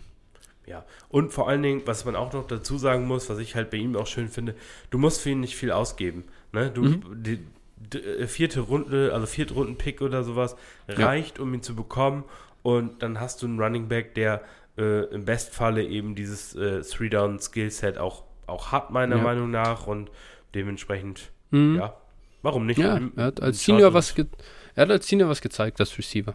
Das war nicht so ja. schlecht. Nee, wie gesagt, und ich glaube auch, wenn die anderen beiden jetzt nicht da gewesen wären, ne, ist natürlich sehr ja. viel Hypothe ist hypothetisch, dann hätte er auch, hätte auch 30, äh, 40 Receptions gehabt. Also, ja, ja. ja und das auch, äh, das Quarterback-Play bei Michigan war jetzt auch nicht äh, gerade von einem anderen Stern. Also. Das stimmt. Gut, zwei Jungs haben wir noch in unserer Top 12. Äh, die ziehen wir hier noch äh, gut durch. Der erste ist äh, Tyler Algier, Running Back von BYU. Ähm, ja, die sind ein Independent, das heißt keine Power 5 Conference. Da kam der Kollege Zach Wilson ja letztes Jahr als Quarterback daher. Er war mal ein Two-Star-Recruit. Ich glaube, der hat sogar als Linebacker, Linebacker angefangen, oder? Ja. ja. Mhm. ja. Ähm, und ist dann eben erst zum Running Back geworden, langsam aber sicher. Äh, ist 21,9 Jahre alt, Prospect Rate von unter 6, 5,98, nicht ideal, geht aktuell 130, vierte Runde, also könnte so eine halbwegs äh, frühe Day 3 Nummer werden. 5,11 groß, 224 Pfund schwer, ähm, das ist natürlich das Positive bei ihm. Äh, ja, 4,6 gelaufen, das gibt einen Speedscore von 100, das passt also auch. Und ja, Best Comparable Zach Moss. Das, da muss man doch heiß werden, wenn man sowas hört. ähm, ja, äh, vielleicht mal ganz kurz. Ich bin hier, ich bin höher bei ihm. Ich habe ihn auf der 10. Du hast ihn dementsprechend auf der 12? 12, ja. Mhm. ja. Ähm, also, Warum habe ich Tyler Algier überhaupt auf der 10? Äh, erstens hinterfrage ich das selbst schon mal. Was hat mich da geritten? Aber nee, äh, im Ernst, er hat 304 Touches gehabt als, als Senior. Das gefällt mir einfach mal ganz gut. Seine Effizienz, so Yards per Teamplay, das sieht okay aus. Also, das passt. Ähm, super Contact Runner auf dem Level of Competition natürlich. Das ist immer ganz wichtig zu sagen. Aber trotzdem sehr guter Contact Runner und sieht halt auch gut aus mit, äh, sag ich mal, in, in, äh, bei Miss Tackles Forced. Ähm, natürlich, es ist das Level of Competition. Aber lieber nehme ich persönlich einen Running Back, der gut aussah gegen schlechte Competition, ähm, als einen, der halt nicht gut aussah gegen gute Competition. Weil dann muss man halt mal sehen, ob es gegen gute Competition in der NFL auch schafft. Dazu auch eine ganz solide Rolle als Receiver zumindest gehabt. Das ist jetzt nicht überragend, aber hey, 28 Receptions immerhin gehabt in seinem Seniorjahr. Äh, da, ja gut, 0,88 Yards per Route Run ist nicht überragend und der A-Dot von fast minus 3. Also es waren auch nur Dump-Offs und Screens, denke ich mal. Da braucht man äh, von ihm, würde ich jetzt kein Route Tree erwarten, da aus dem Backfield raus. Aber Mai, er hat zumindest den Ball ein paar Mal gefangen, das reicht mir ja. Äh, wenn er dann jedes Mal für 0 Yards äh, 0 Yard Gain schafft, dann sind das trotzdem ein Punkt in PPA liegen, das ist okay. ähm, ja, und, und noch dazu, was ich auch ganz cool finde, er hat halt das nicht über so nur Breakaway-Runs gemacht. Das heißt, für seinen, äh, für, für seine Yards per Carry relativ wenig Breakaway-Runs oder Breakaway-Yards. Ähm, jetzt nur den, den, den zukünftigen Uber Eats Drivern davon zu laufen, das äh, reicht mir halt nicht. Und das heißt, er hat das halt wirklich wenigstens noch nach Kontakt rausgegrindet und, und sie aussteigen lassen. Das ist, das ist okay. Aber klar, jetzt hau ihn mal in die Tonne hier oder sag was, gieß Wasser in den Wein. Was ist das Problem bei, bei Tyler Algier? Denn das klingt ja erstmal tatsächlich ganz positiv, was ich da sage. Ja, für mich, für, äh, für mich ist einfach das Problem, ähm, wie gesagt, das Level of Competition, was er gespielt hat. Dann, äh, ja, das Athletic Testing war okay. Ähm, ich weiß nicht, aber ich, also ich bin von ihm insgesamt so ein bisschen, bisschen, äh, ja, uninspiri uns uninspiriert, ne, auch was das, das Rushing und so anging. Boah, okay, ne, gegen die Competition ist das alles so, ist das alles, sah es dann alles okay aus, aber boah, weiß ich nicht, ich bin da irgendwie insgesamt ist mir das einfach ein bisschen wenig, wenn gleich auch ich ihn mit vielen anderen in einem Tier habe. Ne? Also ja, es ja. ist hier für mich wirklich von, von äh, Position 5 in meinem Ranking, ja. was Jerome Ford war, bis Algier 12, es ist ein Tier. Und genau. da bin ich auch wirklich komplett wir nehmen, also, Wir nehmen denjenigen, wo uns das, äh, der, der Kostenpunkt passt. Ja, und das ist bei ja. ihm, glaube ich, das größte Problem. Der hat halt äh, so Anfang des, des Processes war er halt relativ weit vorne mit dabei, einfach mhm. weil er diese Size hatte, so, ne, dieses ganze drumherum mhm. hat einfach irgendwo, sah ganz gut aus. Und ich glaube, du musst jetzt einen Second-Round-Pick investieren, um ihn zu bekommen. Und dann nehme ich halt lieber einen der anderen, über die wir jetzt gesprochen haben, zu einem günstigeren Preis, als ihn zu einem Wert von einem Second-Round-Pick. Ja, also da kann ich dir nur zustimmen. Wenn das die Frage ist, dann gebe ich dir komplett recht. Aber ich glaube, er ist schon wieder ganz schön gesunken durch seine Combine, denn da haben die Leute mehr erwartet.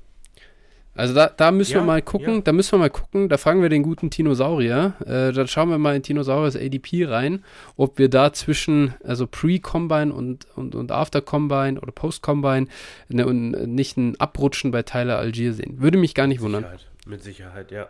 Ja. Genau, soviel zu Tyler Algier. Und dann kommen wir zu unserem letzten Mann, äh, oder was heißt zum letzten Mann, aber zu unserer Nummer 12, Keonte Ingram.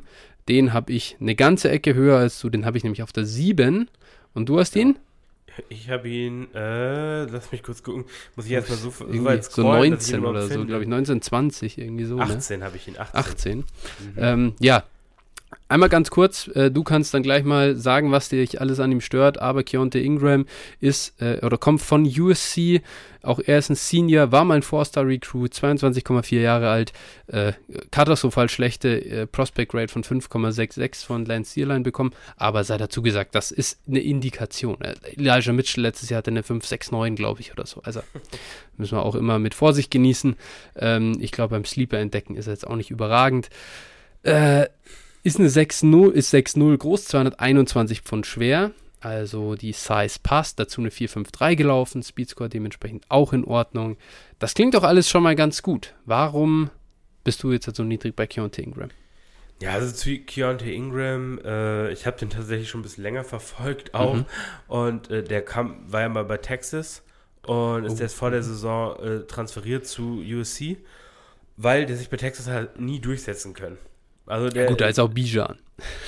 Ja, jetzt, jetzt. Aber der ist da ja schon ein paar Jahre länger, ne? Also der war da ja schon so, da warst du noch gar nicht geboren. Also. Ah, ja, ja. Da, da, da. also er hat, äh, ja, okay, ich sage das ja, passt schon, alles gut. Aber das heißt dann, das heißt dann, er ist von Texas wegtransferiert nach 2020, oder? Ja, genau. Ja, okay. So. Und ähm, ja, bei USC war er, war er dann durchschnittlich. Gut, man muss sagen, USC ist jetzt äh, nicht so eine Run-Heavy-Offense, eher Air-Raid-mäßig angelehnt mhm. und dann, ne, das ist für Backs meistens nicht so eine gute Offense. Aber pff, was ich da gesehen habe, er, er, ist ein, er ist auch ein, ein, Back auf jeden Fall, der das komplette Skillset mitbringt. Ja, richtig. Mhm. Aber auf welchem Niveau? Ne? Das ist, ist hier fraglich und bei dem würde es mich halt auch nicht wundern, wenn der nachher undrafted geht. Und also, pff, da überzeugt mich auch irgendwie nicht so wirklich. Ne? Also der ist, der ist rundweg mhm. solide, aber pff, nee, glaube ich, also da glaube ich nicht dran an den NFL-Erfolg von ihm. Ähm, aber überzeugt mich vom Gegenteil. Vielleicht komme ich noch, ja. ich komme ich noch um die Ecke. also, was hat mir gefallen äh, bei ihm? Einerseits ist es halt einfach, er hat halt die Size, so 221 Pfund, das ist okay, schnell genug, das ist auch okay. Dazu hat er halt als Freshman und Sophomore trotzdem schon seine Touches bekommen, konnte sich bei Texas nicht durchsetzen, okay, richtig, aber er hat halt 30 Touches weniger bekommen als Isaiah Spiller bei Texas AM. So in den zwei Jahren das ist jetzt, es ist jetzt auch nicht so gewesen, dass er so eine, äh, so komplett irrelevant war, wie ja der ein oder andere Kollege, über den wir schon gesprochen haben, der eine totale Projection ist, äh, keine Ahnung, wie ein Samir White. Also dagegen hat er viele Touches gesehen, muss man ja. halt sagen. Und, und dann in Jahr 3, stimmt, da hat er nur noch 64 gesehen, aber da war halt dann auch schon Bijan da. Und das ist ein, ein Prospect, okay, dass du schlechter bist als Bijan, ist in Ordnung, glaube ich. Und dann transferiert er rüber zu USC, sieht wieder 180 Touches, das passt ähm, und ist, ist dabei halt halbwegs effizient. Das ist auch in Ordnung. Und er ist halt ein Receiver. Oder was heißt, er ist ein Receiver? Aber er hat halt so seine, seine Market Share, äh, die, die Thresholds, die hat er halt geknackt. Das finde ich okay. Dazu wenn ich mir dann so seine Yards per Route Run und A-Dot vergleiche, das ist auch in Ordnung. Sieht da auch nicht so schlecht aus dabei, erst auf, auf den Blick. Und als Rusher, Yards after Contact, Miss Tackles Forced, auch völlig in Ordnung. Jetzt kein, äh, ja, nicht, nicht, äh, kein absoluter Gamechanger, aber völlig okay. Und dann habe ich mir den echt so durchgeguckt und da habe ihn, den habe ich echt, glaube ich, erst gestern oder so, das erste Mal, nee, heute sogar, heute, ganz am Schluss bin ich nochmal das DLF ADP durchgegangen und guck den so an und denke mir, hey, Alter, irgendwie sind hier so, so viele gute Sachen drin. Ähm, natürlich ist das jetzt, ich, niemals würde ich einen Second Rounder ausgeben für ihn, aber ich finde das all in all völlig in Ordnung. Und wenn der fünfte, sechste Runde geht, das ist einer von denen, die lege ich mir richtig gern auf die, ähm, auf, auf die Bank und das, der, der kostet nicht mehr als einen Fünftrunden-Pick. Nee, also und auch zu dem Preis habe ich dann auch kein Problem damit. Ne? Das finde ich, auch, ja. Find ich auch völlig okay. Für mich äh, hat es da jetzt einfach nicht. Wie, ich bin gespannt, dann, wo er nachher, wo er dann nachher vom Bord geht, aber. Ja. Also. Ja, ich sehe ich seh ihn ich tatsächlich, glaube ich, einfach höher als, als Runner, als du ihn siehst. Das ist, glaube ich, der, der Unterschied. Ja. Du, ich, ich, bin, nachher, ich bin nachher gespannt. Wie bei ja. vielen anderen auch. Ähm, ja. ja. ja. Passt schon. Gut, genau. Das war jetzt unsere Konsens 12. Möchtest du noch ein paar irgendwie oder möchtest du noch irgendwie einen Sleeper nennen, den du ja. äh, hier hast oder so? Also wir müssen, wir müssen, glaube ich, erstmal nochmal noch über die 13 kurz reden, weil der wird, ja. nach dem wird immer gefragt werden.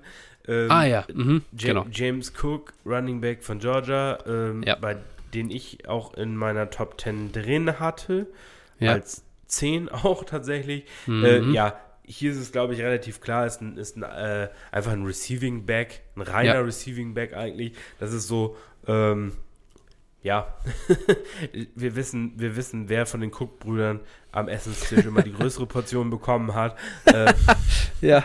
Oder wer seinem Bruder das Essen weggegessen hat. Ja, das, äh, ja da hat äh, James leider nicht so viel abbekommen. Das hat Delvin alles bekommen. Ja. Und äh, ja, deswegen fehlt ihm halt Masse.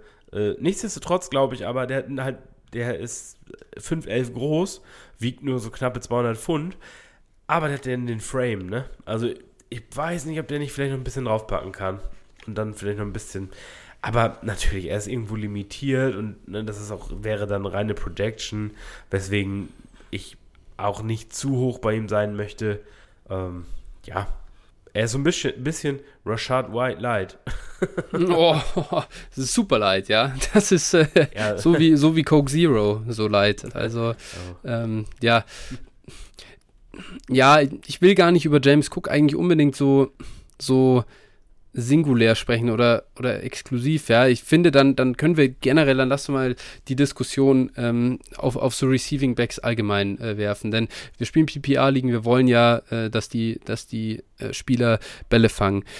Ich sage jetzt mal hier, ich habe ein Tier im Prinzip mit Spielern. Ich lese mal meine 17 bis 22 vor. Das sind Jarian Ely, James Cook, Tyler Goodson, Kyron Williams, Max Borgi und Tyler Beatty der, jeder wird diese Spieler irgendwie, wenn er sich damit auseinandersetzt, mit dem Pre-Draft-Process mal hören. Ich will mit niemandem davon eigentlich wirklich was zu tun haben. Nicht, nicht weil ich die generell nicht draften würde, aber ich, ich habe halt bei jedem davon, oder ich bin bei niemandem überzeugt, dass er mehr sein kann als also als ein Nahim Heinz. The Best Case ist so eine JD McKissick-Rolle. Ja. Kann man machen, aber was ist das für eine, äh, ja, was ist das für eine, für eine Upside? Und der beste Prospect, der so, also in dieses, wo der Frame so war und so, das war Gio Bernard. Der kam aus dem College, der hat wirklich jede Production Box gecheckt, der war effizient als Receiver, gut als Rusher. Das sieht super aus. Und was war der in der NFL? Guanix. Das war echt einfach useless.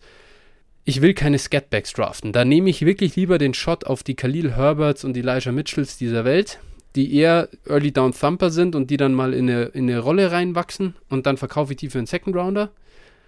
James Cook, ich finde, der einzige Grund dafür, ihn zum Beispiel zu draften, auch wenn der jetzt in Runde 3 fällt, ist, dass der Name Value hat und dann fängt er mal ein paar Bälle und dann verkauft man den halt wieder.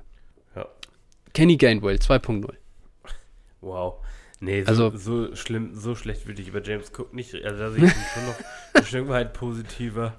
Aber ähm, es Also- ist ja komplett fair. Ich sag mal, das Upside von solchen Spielern ist halt mal diese eine James White-Saison, diese eine Ja. Terry Cohen-Saison zu haben. Ja, Ne? Das ist halt deren, ja. deren Upside und klar, ich verstehe das auch voll, deswegen ist er bei mir auch nicht höher als nur die Ja. 10. Ne? Das ist, ich, ich mag ihn an sich, aber ja, ich habe auch Zweifel natürlich, ganz Ja. klar. Aber war, glaube ich, nochmal ein wertvoller Ausflug in diese, in diese äh, ja, Suppe an Backs, die diese Rolle ausfüllen. Und ja, genau. Vielleicht, also Ansonsten, Ky Kyron Williams sollten wir vielleicht auch noch kurz erwähnen, weil der auch häufig Ja, genau. zur Sprache kommt. Ähm, Ja. Für mich so oder so ein Back gewesen aus genau dieser äh, Kenneth Gainwell und so weiter, äh, ja, Riege. Demetric Und Felton. also ich hätte ihn, bitte? Demetric Felton. Ja, gut, das war ja nicht mein Running Back. Aber äh, ähm, ja, einfach für mich, für mich äh, schon vorher echt pff, mies. Ich bin, ich finde es eigentlich schade, dass er so verkackt hat beim Combine. Also, dass er im Prinzip sich selber so ein, Ja. ein weil ich hätte diese, also dadurch wären bessere Spieler zu mir gefallen, ne, in Ja. Runde 2 und sowas, weil der dann relativ hoch gedraftet wird. Mittlerweile, ich glaube, wird er irgendwo noch in Runde 3 gehen, denke ich schon. Ähm, war bei Gainwell letztlich nicht anders. Aber äh, da kann ich nur jedem von abraten, den zu draften. Würde mich sehr wundern, wenn der eine größere Rolle hätte als ein Ja. Gainwell. Einfach um das mal vergleichbar Ja. zu machen. Ja, genau, sehe ich bei all diesen genauso.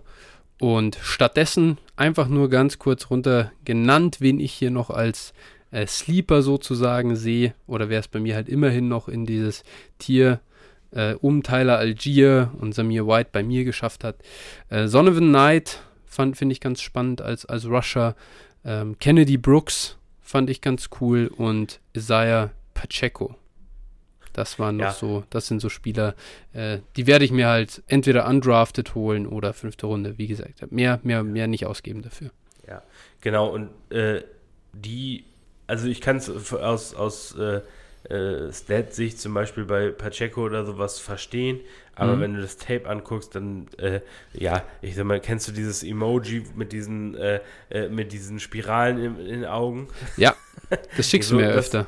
Ja, das schicke ich dir öfter, genau. Weil da, da, genau, genau das hatte ich dabei, wo ich Ja. nur gedacht habe, meine Fresse, musst du, wa- warum tust du dir das nur an? Der, der, der kann halt wirklich niemanden aussteigen lassen, glaube ich, oder? Also das sieht man hier schon. Das sieht man sogar Wer? bei den Stats. Äh, Pacheco. Ja, das ist, also, ich finde das, also ich fand es richtig fürchterlich und äh, ja, möchte da, ich möchte über diese Damit Erfahrung auch nicht mehr reden. Ja, genau. Ja, Deswegen. genau. Ansonsten haben wir heute zusammen noch so, ich sag mal, in Co-Produktion einen kleinen Sleeper gefunden, den ihr euch aber wirklich nur, wenn ihr ein tiefes Roster habt und der wird so oder so wahrscheinlich undrafted gehen, aber äh, also den fand ich auf Tape eigentlich relativ spannend und du Mhm. hast auch gleich gesagt, oh, die Zahlen sehen auch ganz Auf nett jeden aus. Fall. Mhm. Und zwar Bryant Kobeck heißt der gute Mann von Yes. Toledo. Ja. Und äh, ja, er hat leider bei Toledo gespielt, kann man nur sagen. Wenn er die Zahlen in der SEC aufgelegt hätte, dann wäre es natürlich nett. Ja. Aber ja, also ist auf jeden Fall ein Shot wert, hat echt so. Du hast gesagt, der sieht ein bisschen aus wie der nächste Elijah Mitchell. Also äh, rein von dem her, dass ja Elijah Mitchell auch von Louisiana Lafayette kam ähm, und deswegen halt auch, man gesagt hat, keine Competition, aber er sieht wirklich sehr gut aus gegen schlechte Competition. Äh, das Problem ist bei ihm, ehrlich gesagt, weiß ich gar nicht, wie alt er ist. Habe ich nichts dazu gefunden.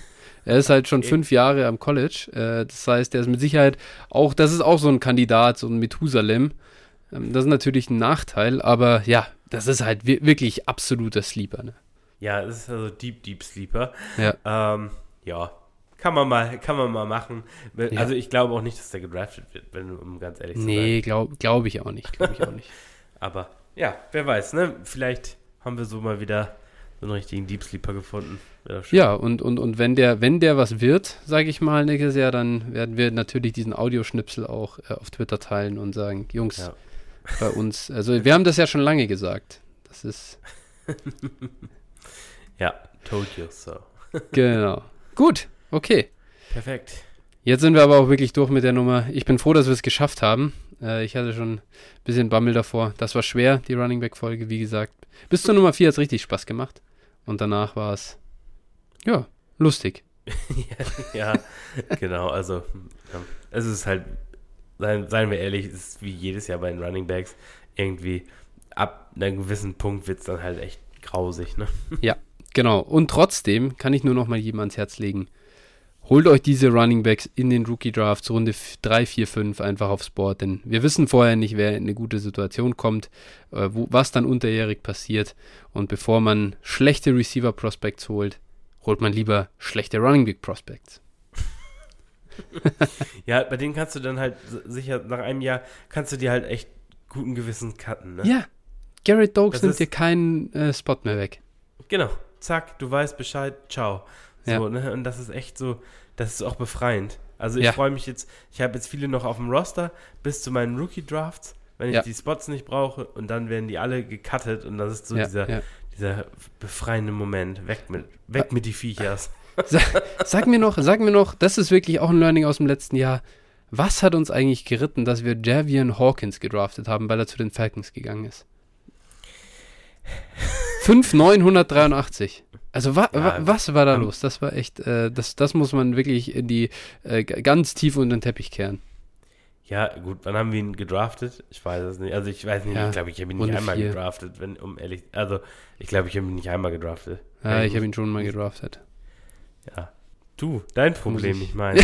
mir, war, mir war er immer zu anders heißt. Ich hatte den auch, ja. also da bin ich mir relativ sicher, dass ich den im Ranking auch relativ niedrig hatte. Ja, ich, ich weiß es nicht mehr genau. Aber ich weiß auf jeden Fall mal den Shot nehmen und dann gucken. Natürlich, ähm, den habe ich halt nach Woche 1 gecuttet. Das ist auch okay. Das war ja auch der Sinn irgendwo dieses Investments. Wenn du im Training Camp ein bisschen Hype kriegst, dann kann das an Wert steigen und wenn nicht, dann cuttet man den einfach nach Woche 1. Das ist der Vorteil. Aber nichtsdestotrotz, solche Backs vermeide ich mittlerweile einfach komplett. Unter 200 Pfund, da bist du hoch in dem ein oder anderen äh, Ranking bei anderen Anbietern, aber nicht, nicht bei uns. Nein. Das ja, ist so. wir, haben hier, wir haben hier keine Gesichtskontrolle, sondern Gewichtskontrolle. Ja. Phil, der Türsteher. genau. Ja, richtig. Sehr gut. Okay. Ja. Dann danke ich dir auf jeden Fall für deine Einschätzung. Hast mich auf jeden Fall hier auch nochmal gebildet. Das ist gut. ja, äh, danke, du mich auch. Hier, hier wird gleich, äh, äh wie heißt der? Hassan Haskins äh, gleich mal Passworts hochgestuft. Äh, bin ah. großer Hassan Haskins-Fan jetzt geworden. Und äh, ja, nee, perfekt. Hat Spaß gemacht. Wir hören uns dann nächste Woche wieder und da geht's dann, ja, mit einem Gast ins Rennen. Jawohl. ich äh, freue mich. Ist schon, alles, ist schon alles in die Wege geleitet. Also, ja. ähm, der gute Mann, ich weiß nicht, ob er zuhört, aber ähm, hat, hat von mir schon äh, die ganzen, ganzen, den Ablaufplan bekommen und alles, also von daher. Ja. Vielleicht sprechen wir dann nochmal über Tyler Algier. als, als Linebanker. Ja, ganz wie, genau. wie, wie äh, die Running Bank Hoffnung der Monte Trianum in Devi liegen, der auf einmal umgestuhlt ist zum Linebacker. Ja, da kann man nur hoffen, dass es ja. IDP ist. Grüße, Grüße ja. an äh, Isa Cowboy, du hast ihn immer noch am Roster. Ich glaube, das ist wirklich, jetzt wird, es wird aber irgendwann peinlich. er, er möchte äh, sicher auf eine IDP-League umstellen. Ja. Na, das ist ja sogar eine Devi IDP. Echt? Ja, ja, wir haben doch Ach so, IDP. okay, ja, die, ja, Oder? okay, ja. Ja, Ja, kann ja, doch weiß, schon. Eine, wir haben da, genau. eine ist mit, eine ohne, ja, ja. Ah, ja, okay. Ja, ja, genau. Also deswegen, er hat da schon selber Witze gemacht. Er muss ihn jetzt mal cutten, aber er war, er muss mal schauen, wie er sich als Linebacker jetzt macht. Ja, mein Gott, ne, wenn man klar, ihn, ihn auf dem Roster Ich sag's dir. Jetzt, das wird halt dann nach dem neuen Devi Draft dann die Frage. Aber gut, Ja. So viel dazu. jetzt wirklich. Wir hören uns nächste Woche wieder. Danke dir. Bis dann. Ciao, ciao. Danke, bis dann. Ciao.